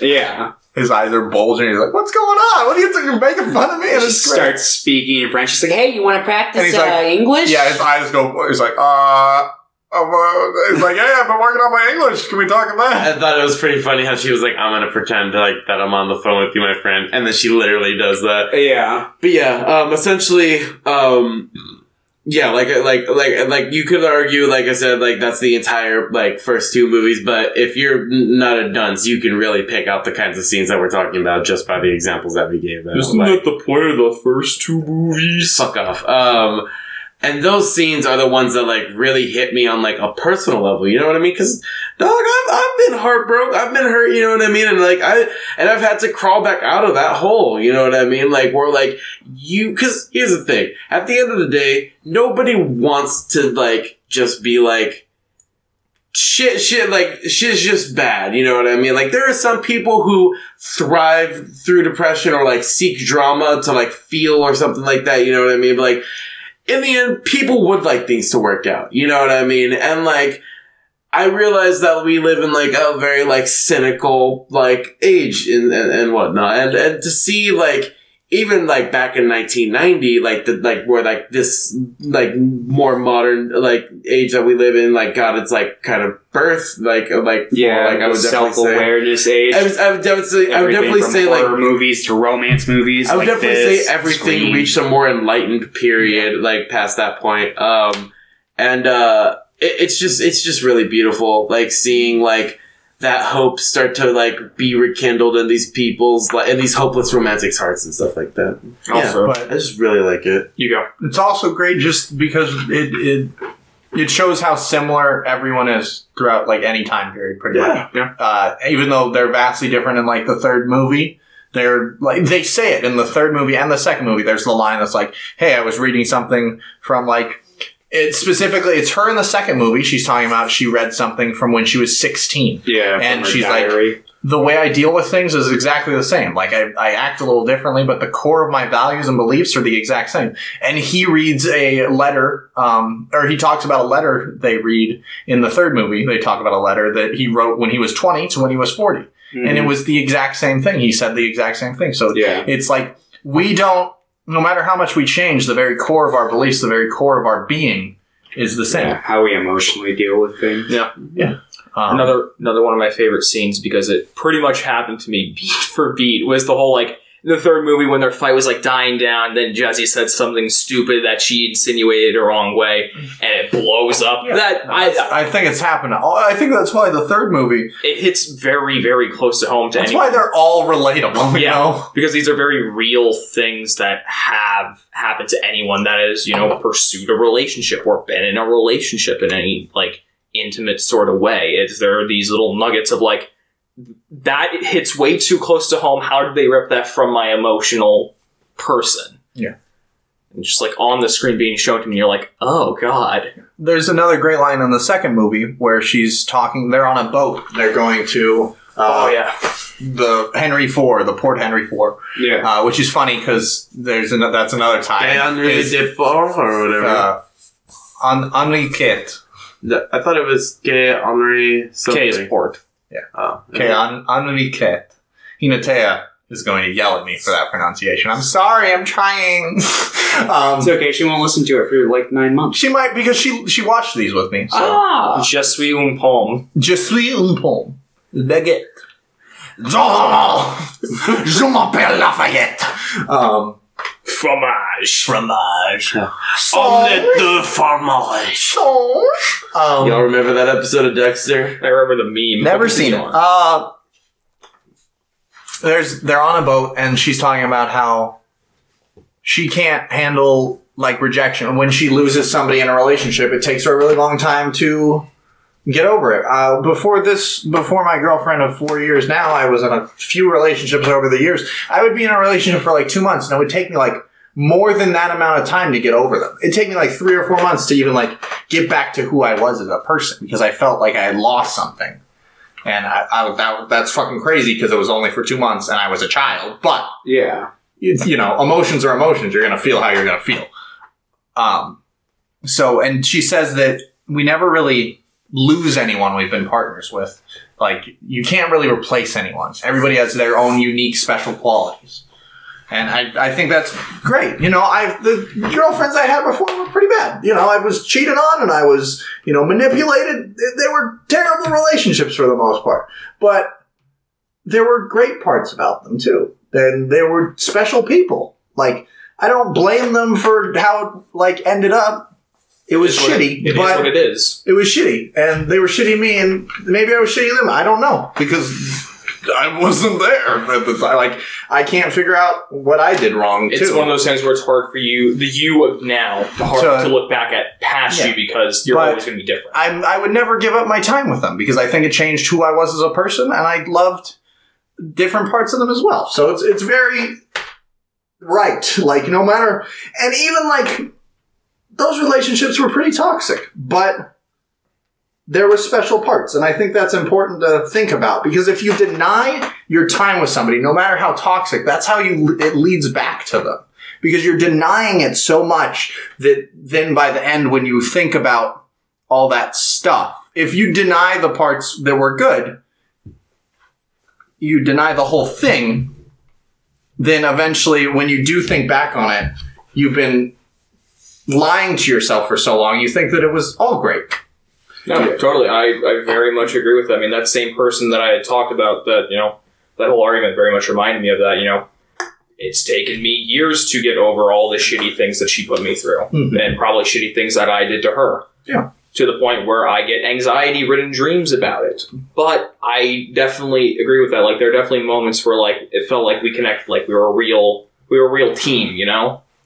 And, you know, I look back on those parts fondly much in the same way that I look on the negative parts badly. But that's you, kind of take the good with the bad, and it is what it is, and it's forced me to become a more empathetic and more carefully chosen wordsmith. I guess is like the best way I could have ended that sentence that I just said. MC Wordsmith. MC Wordsmith, the Egg Boy. I Yes, think sure. that um another thing too is like you know like no doy when I on this, but like as we've developed as humans, we've developed more complex emotions and more nuanced emotions Yeah. and whatnot. Well, I don't even And, know. Um, oh, go ahead. Sorry, I was just gonna say that I don't think maybe, maybe I don't think we've developed more complex emotions in the last like few The realms in which we feel things. I think the way we handle it and like express ourselves and notice it are different. I think they were always there. We just weren't able to let see me it. let me re, re, uh, reword that. Okay. the depth in which uh, emotions like are felt now is much stronger and much more like like com- like like much more complex. I feel like like like. Uh, I, I think immediately like uh, uh like Aziz Ansari in Modern Romance talking about like which is a book of his um where he talks about how uh you know seven years ago, or, or not seven years, but like, you know, 10 years ago, uh, 20 years ago, the concept of getting that anxiety, um, when you see like the little dots in a like message that, that somebody's sending you, you know what I mean? And like feeling like, oh shit, I said too many Y's on that hey, or I didn't put enough Y's on that, or I should have said hi, or I should have said hello, like, and thinking, and like having anxiety to that level and thinking that like it's going to like make that much of a difference in your overall interaction with like a person and, and all of this and that is like, you know, like we didn't have anxiety that like was like in that like field being expressed because we didn't have that like technolo- technological advancement you know what i mean like 20 years ago and stuff like that like we had like uh sm or sms and stuff like that and like uh and, and stuff but like i don't know like um it's it, things like that are like a very new development in terms of like uh in which our brains uh, reach an emotional spectrum is how I feel about it. I have a Uh, rebuttal to that, but I know Thomas wants Thomas to say something. also had a rebuttal. Yeah. Um, but like, all I was gonna say is that I feel like the reason why uh, sometimes it's so hard for us to get over certain things because like I've dated somebody for like a month or two and then it like took me three years to get over that person because I just felt so strongly for them. High five. um, is and, and, and like what like you don't really like with, with that whole like at least through my perception we've developed like strong like stronger more complex feelings and stuff like that um we also like are equipped to handle them better like i definitely feel like we live in an age where mental illness is so much more conscious and prevalent like of a subject uh now and because of that uh we are able to handle them as well, like like handle like depression. Yeah, like, take them all and handle them. no, no, people, no, people, are, people are personally able to like handle them by like you know like carp uh carp compartmentalize compartmentalizing uh, like their issues and whatnot, and like you know like sometimes even repressing them a little too hard. But like we're able to like sit down with our thoughts and understand them on a more like deeper and complex level. And I think like why like uh it really just fucking sucks and hurts like when like you know like that like intimacy is no longer part of your life from that person. Is it's like weird weird to phrase it like this i guess and like but like it's like that path is just like in your life it's just that's not the path that you're on anymore. You know what i mean? It's like it's kind of like you know how if you believe in the like the theory that like there is multiple universes for every decision that you've le- that you can make or will make kind of thing you know what i mean? Like in the in one universe you went left in one universe you went right kind of thing you know what i mean? And it's just a little harrowing and like uh like just kind of shaking a little bit to the core like when you just realize like damn like all of that that was built up and like this faith in future plans with one another and all of this is just dissipated and no more kind of thing you know what i mean? It's like that it's like that bridge that, that bridge is literally burnt but it's like if you could it's almost as if you could like physically like manifest or like visually manifest in your mind is like the bridge of the path that you were walking with that individual where that future was going to lead and I believe that's not like such an easy thing to get over, but like I don't think we realize it to that extent sometimes, and we're just kind of like, damn, I was only dating that person for this and this kind of thing. Why does this feel like this? And it's like because essentially you like had faith in a plan of life that that in in, in the direction that was going to go with that person, and now it's not. You know. Uh, and that's pretty fucking heavy, in my opinion. And maybe I'm just an emotional sap, and it's just heavy for me. But yeah, Anyways, go ahead, Thomas. You, I know you wanted to say something for me. like how we were all just staring at Thomas during this for no reason. I'm like, why am I staring at Thomas? Why am I not looking at I Lucero? noticed at different occasions everyone was looking at me. I'm like, oh. I was think I think it was just because Lucero was looking at you, so I'm like, oh, Lu- that means Thomas is the focal point. I guess. um, my my biggest uh, like gripe with what you just said there came from like your particular wording of the statement at the beginning. It probably has more so to do Um, with, with the wording more so than what I mean. I can, yeah, I can probably. Yeah, that. no, def, uh, one hundred percent, definitely. Um, because you said Sorry. at the beginning, uh, like uh, the feelings that we feel nowadays are more complex and deep than those of the past, which I don't think that is true. Because I don't think we should diminish how, like the level of emotions that people felt in the past. But then you went on and yeah. you know, It- it's it's kind of it's kind of like this. It's like you know, like a bucket of water is deep when all you know is the bucket of water, but compared to the ocean, you know what I mean? I I think it's mostly No. just that we have more resources and we have more time. Yeah, That's, uh, I think we can that the like, variables that can set off your emotions are more chaotic now. Yeah. that's that's also true. I was- well. I think each it's a lot of, like, generation has each generation has new ideas and things that can cause emotional turmoil that the last generation never had to deal with. Whether it's like the new cell phone thing, where it's the anxiety of like like they're responding and it's taking too long. It's like, oh, what's going on? Or before, like when you're even like emails, when you were waiting to get an email on something, the anxiety for that. I think Joe's waiting for to say something and I interrupted him or something. Yeah, and then I started going crazy for a second. Um, no, what I was mainly going to say is like I feel like the ball has largely stayed the same. You know, those emotions are staying the same, but they're being put into different fields constantly. yeah, is mainly what I was getting at. Also, it might also just kind of be an optics thing. We hear more about these things because there are more people talking, there are more people listening, and there's There are more, more people willing to have a conversation. Exactly, but also like that whole idea that you know you're able to listen to all of these different ideas instantly from anywhere from anyone. and in no particular and, and, And I'm not diminishing anything. I'm just saying you hear you, there's more of that input, so there's gonna be more of that output. and essentially like what I what I want what I do want to like make clear is I don't think any one particular thing has contributed to the development of the complexity of emotions in which I was talking about. You know what I mean? I think it's just essentially what I said is just the natural state in which things be kind of thing. You know, like it's only natural that as we become like more advanced as a uh, as a society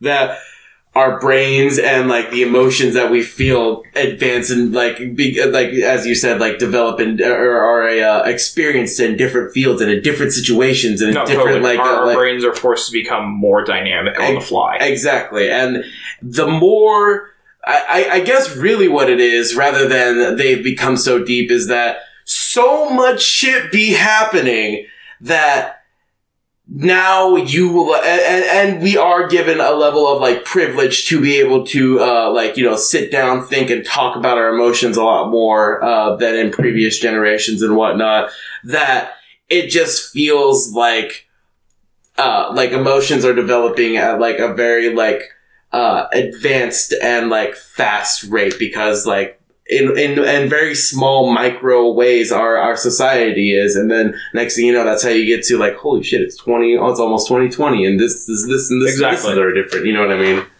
Right? like i remember just like oh, I'm sorry.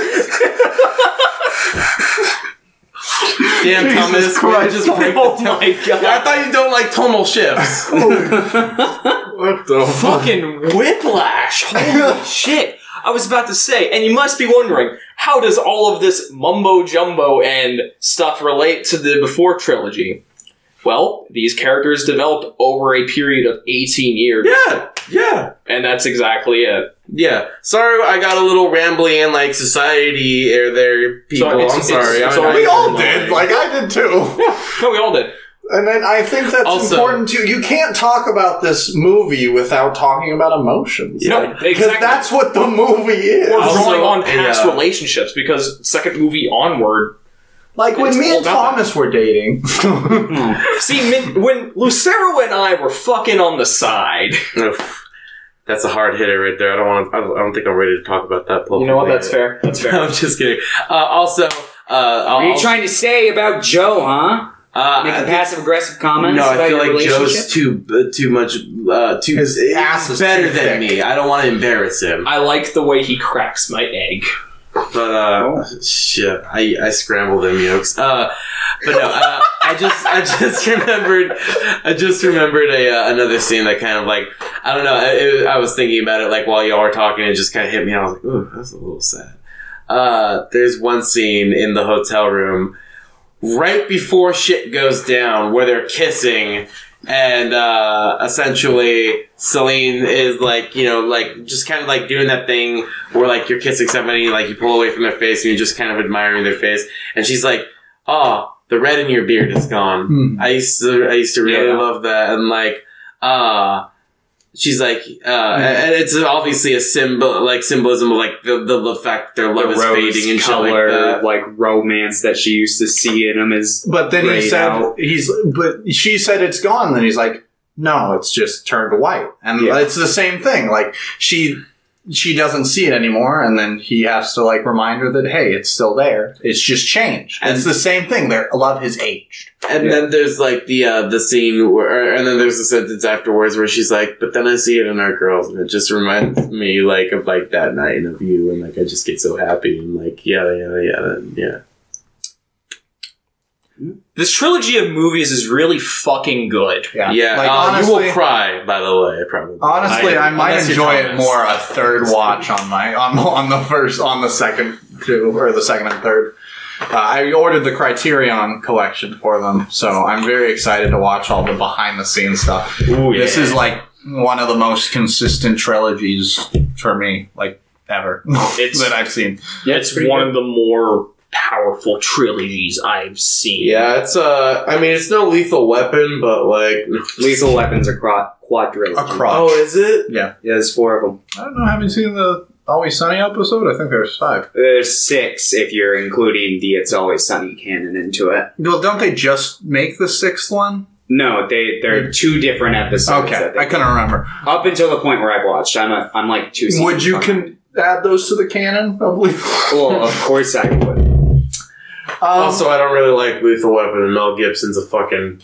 piece. I haven't Yeah. seen it. I but like yes, Lethal Gibson's Weapon, but person. I agree. Mel Like Gibson that's why I haven't flaming rewatched Mad Max. shit. I really want to rewatch kind the of a first three. Mad Maxes, but I'm just like, eh.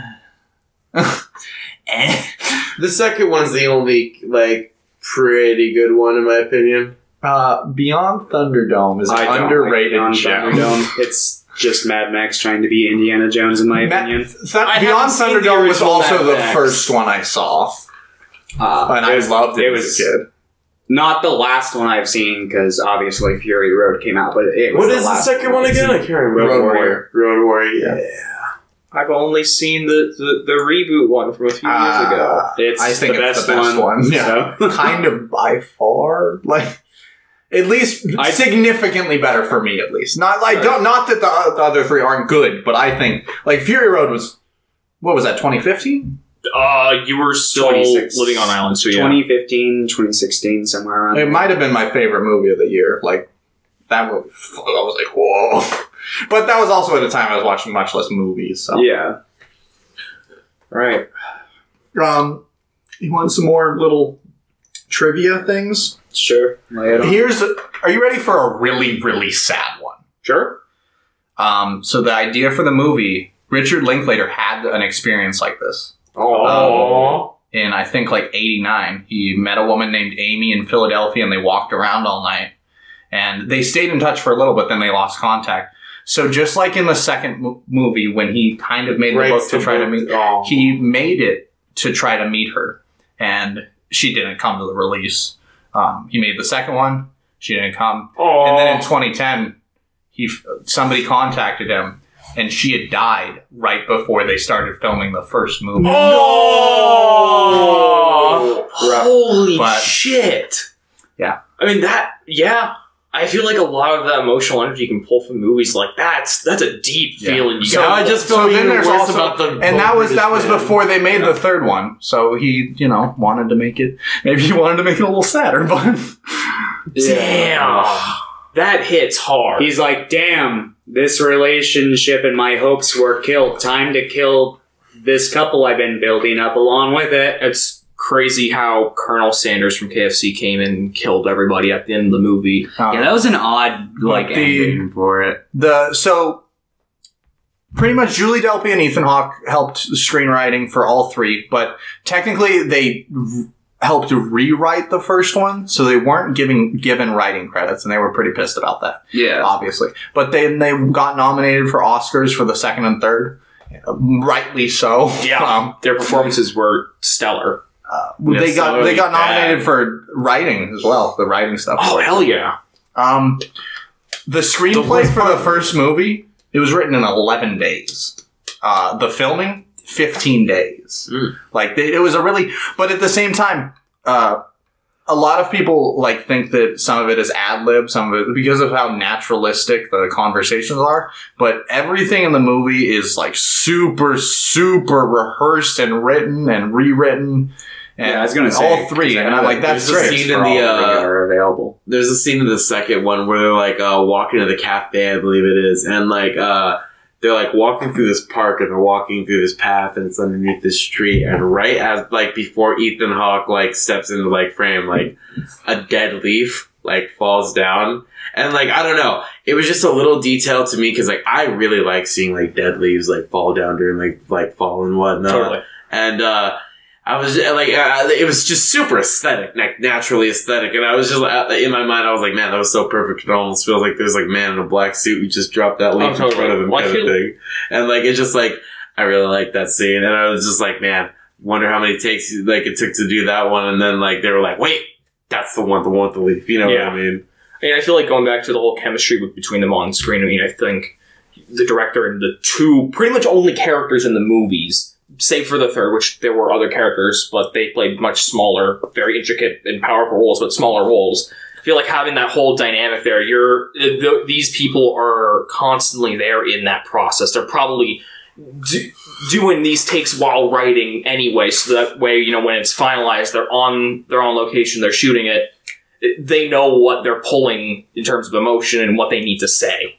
You know, so just it comes out natural because they've done it so many times and they've lived that so many times while writing. That just it plays into it so well.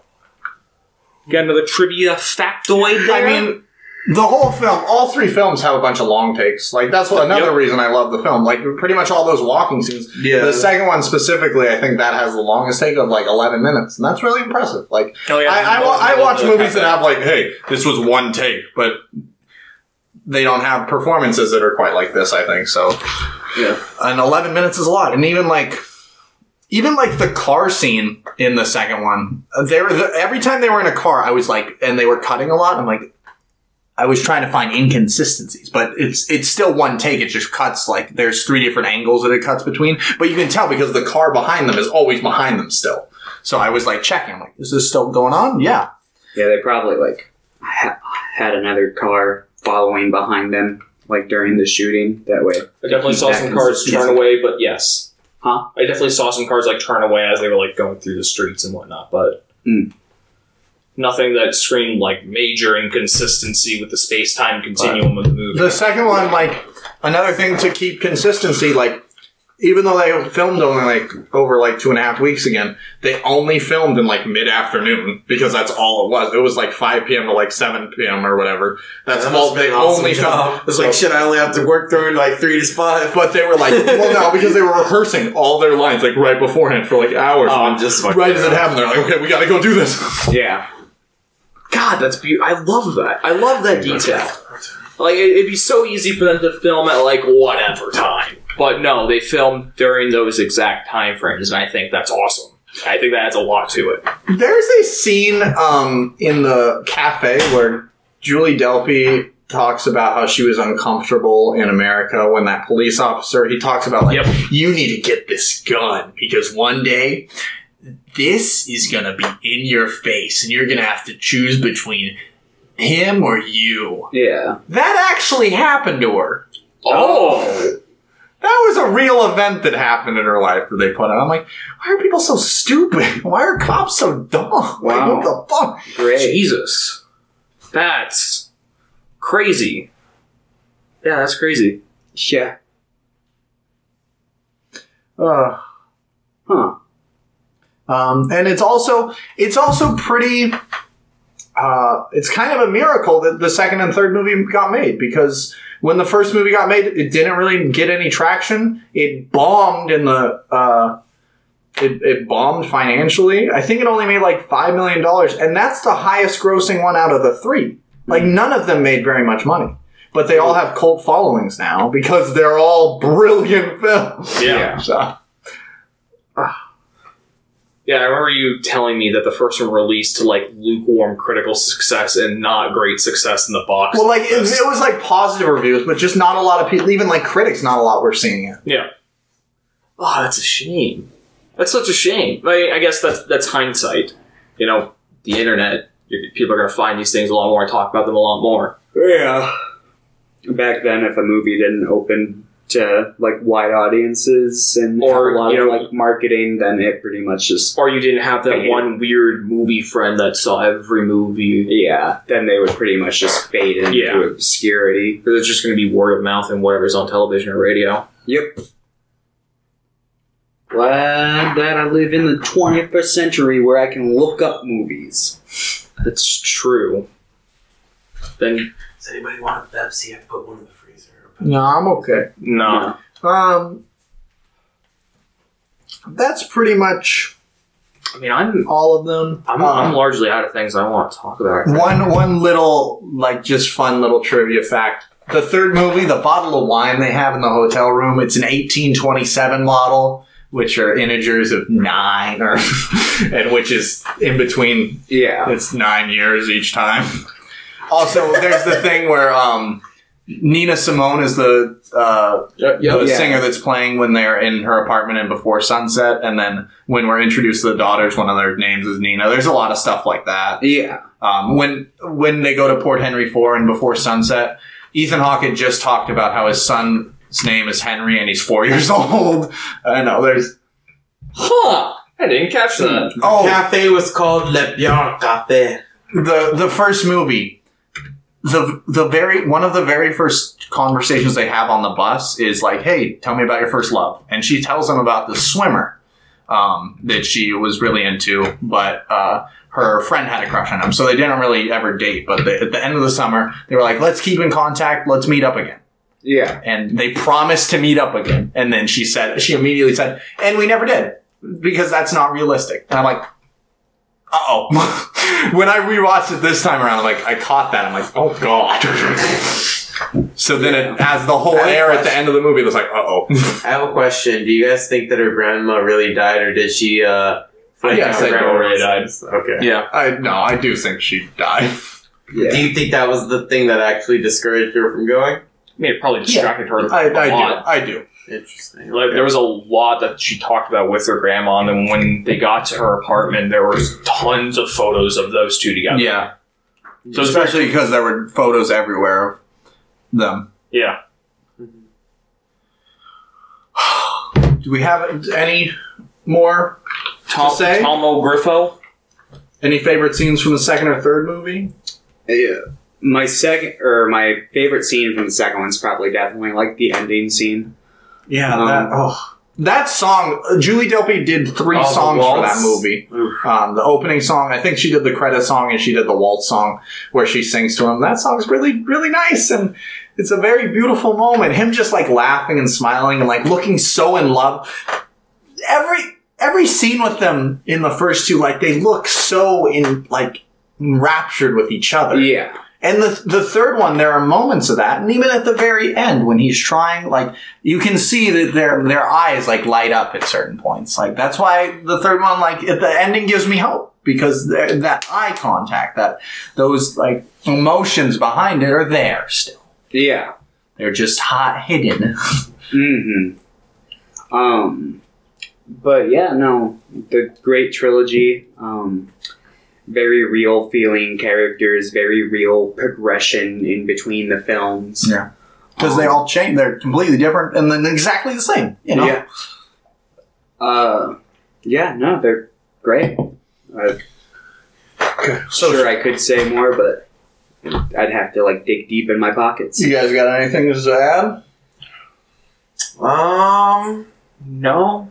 I I really liked how the second movie played off of uh, your emotions pretty obviously by like uh, naturally incorporating uh, just like little 0.5 second clips of the uh, first movie. What, the very- I didn't like that. That reminded me of like every like horror movie sequel from like the '90s. and Bitch, it was wasn't a horror movie. Yeah, but Kinda they was, do no? that kind of shit in Uh, those. I was fine with it. I was fine with it, especially because like it was interconnecting them, and then immediately it cuts to her like right there, and I didn't even rec- like I thought it was another flashback. I'm like, I don't remember that. I'm like, that's her. Yeah. Yeah. so I was okay with that because of the way they handled. just remember they totally eased us in very well, kind of obviously, into the fact that Jesse got married because he was constantly Yeah, playing with. That's the another. There was the film never draws attention to the fact until he talks about it, but he's like quietly He's- playing he's with his always, rings, rings he's always visible. And I saw that, I'm like, he's fucking married. Holy shit!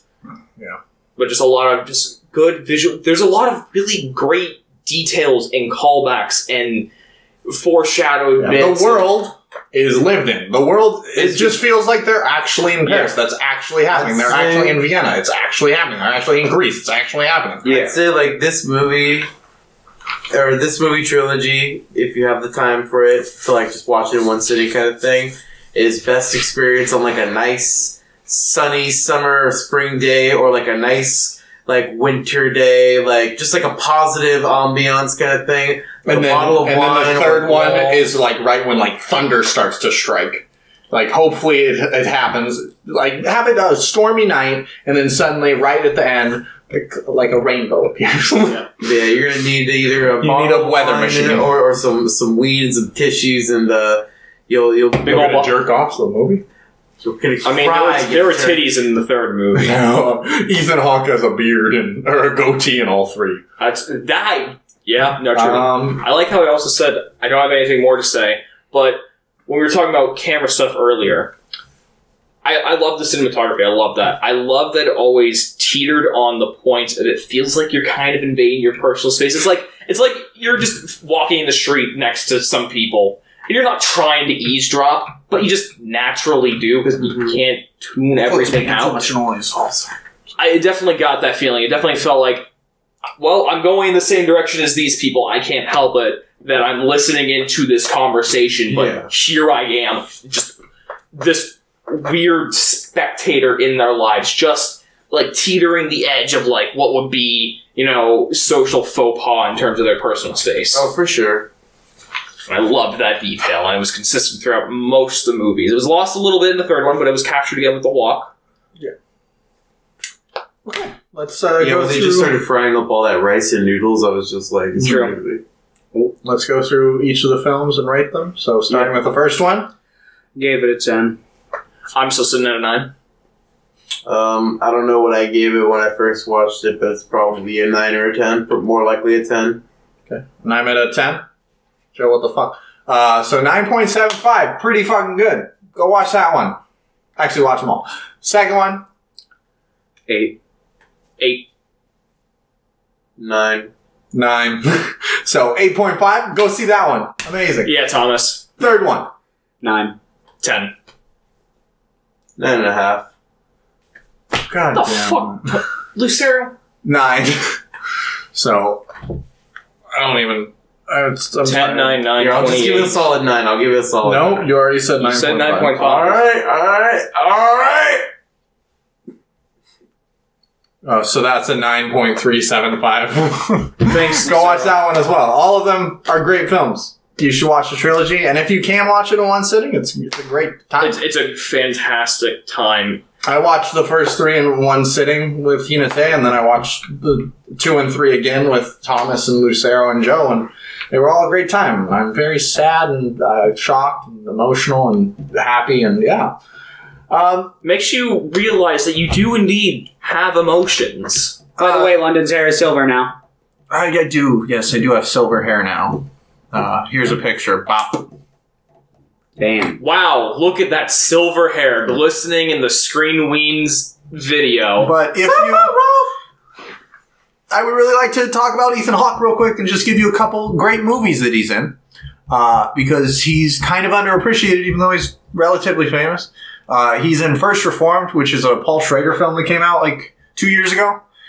That was one of my favorite films of that year. I think it's really, really good. Dare you not start with his best film? Gattaca? No. No, The Purge. Oh, I mean, The Purge, he is the best part of. He's not very good in it, but Yeah. he's the best part of. Uh, a horror movie that actually is pretty decent that he's good in, Sinister, was pretty decent. Yo, Sinister is scurry. I remember the first time that I Yeah, watched Sinister that. fucked me up when I saw it. It was also 2012, so I don't know. I, I might rewatch it tonight. Honestly. Dude, yeah, no, I was I was a child when I first watched it, but that shit spooked me. Oh. I didn't even want to look at screens anymore. He's in Gattaca, and Gattaca I think is aged kind of poorly, but he's great in that. And then he's in Boyhood, and he's brilliant in that. And that's filmed over 12 years, so you really see you see that throughout just that movie. Training Day. That's a I haven't seen Training Oh, Day, but I've heard shit. great things. That's who that is. Yo, okay, then I fucking love Um, you. un, un, Yeah, little un, holy an shit. underappreciated movie that I really enjoyed. There's a movie about vampires um, called Daybreakers. Oh, I, I, I never really- watched that. I one, but really remember enjoyed the it. trailers I for vaguely it. remember that. Um, Ethan Hawke is in it, and Willem Dafoe's in it as well. Um, Oh. and also uh, Dead Poets Society is one of his younger roles when he was younger, and he's great in that as well. So those are some of the ones. Julie Delpy's also amazing, but I haven't seen a lot of films with her in it yet. Yeah. Um, so watch these. I know she's really good in the uh, what is it? The Three Colors trilogy. I can't remember Oh, which one. She's I think the We're gonna have to do like one of these for those eventually because those have been on my watch. I think the white one. She's yeah, she's the main character in Three Colors White. Okay. So go watch those, I guess. Um, but yeah, she's great in that as well. Maybe we should watch it. She's done a couple. She's directed a couple things too. Ooh. Is that? She did a movie with Chris Rock. um, anyway, that's it for the podcast. Except, what are we doing next week, Thomas? All right. Next week, um, we're gonna be watching four Ingmar Bergman movies. Yeah, it's going to be a huge day. Yeah, it's going to be a long one. Two of them are very long movies, by the way, like longer than three hours, like four to five hours. So we've got starting uh, in the order that they were made. We've got the Seventh Seal, which is one of his most popular movies. Um, it's from 1957. Then we've got Shame. I think that one's from like 1963, if I'm not mistaken.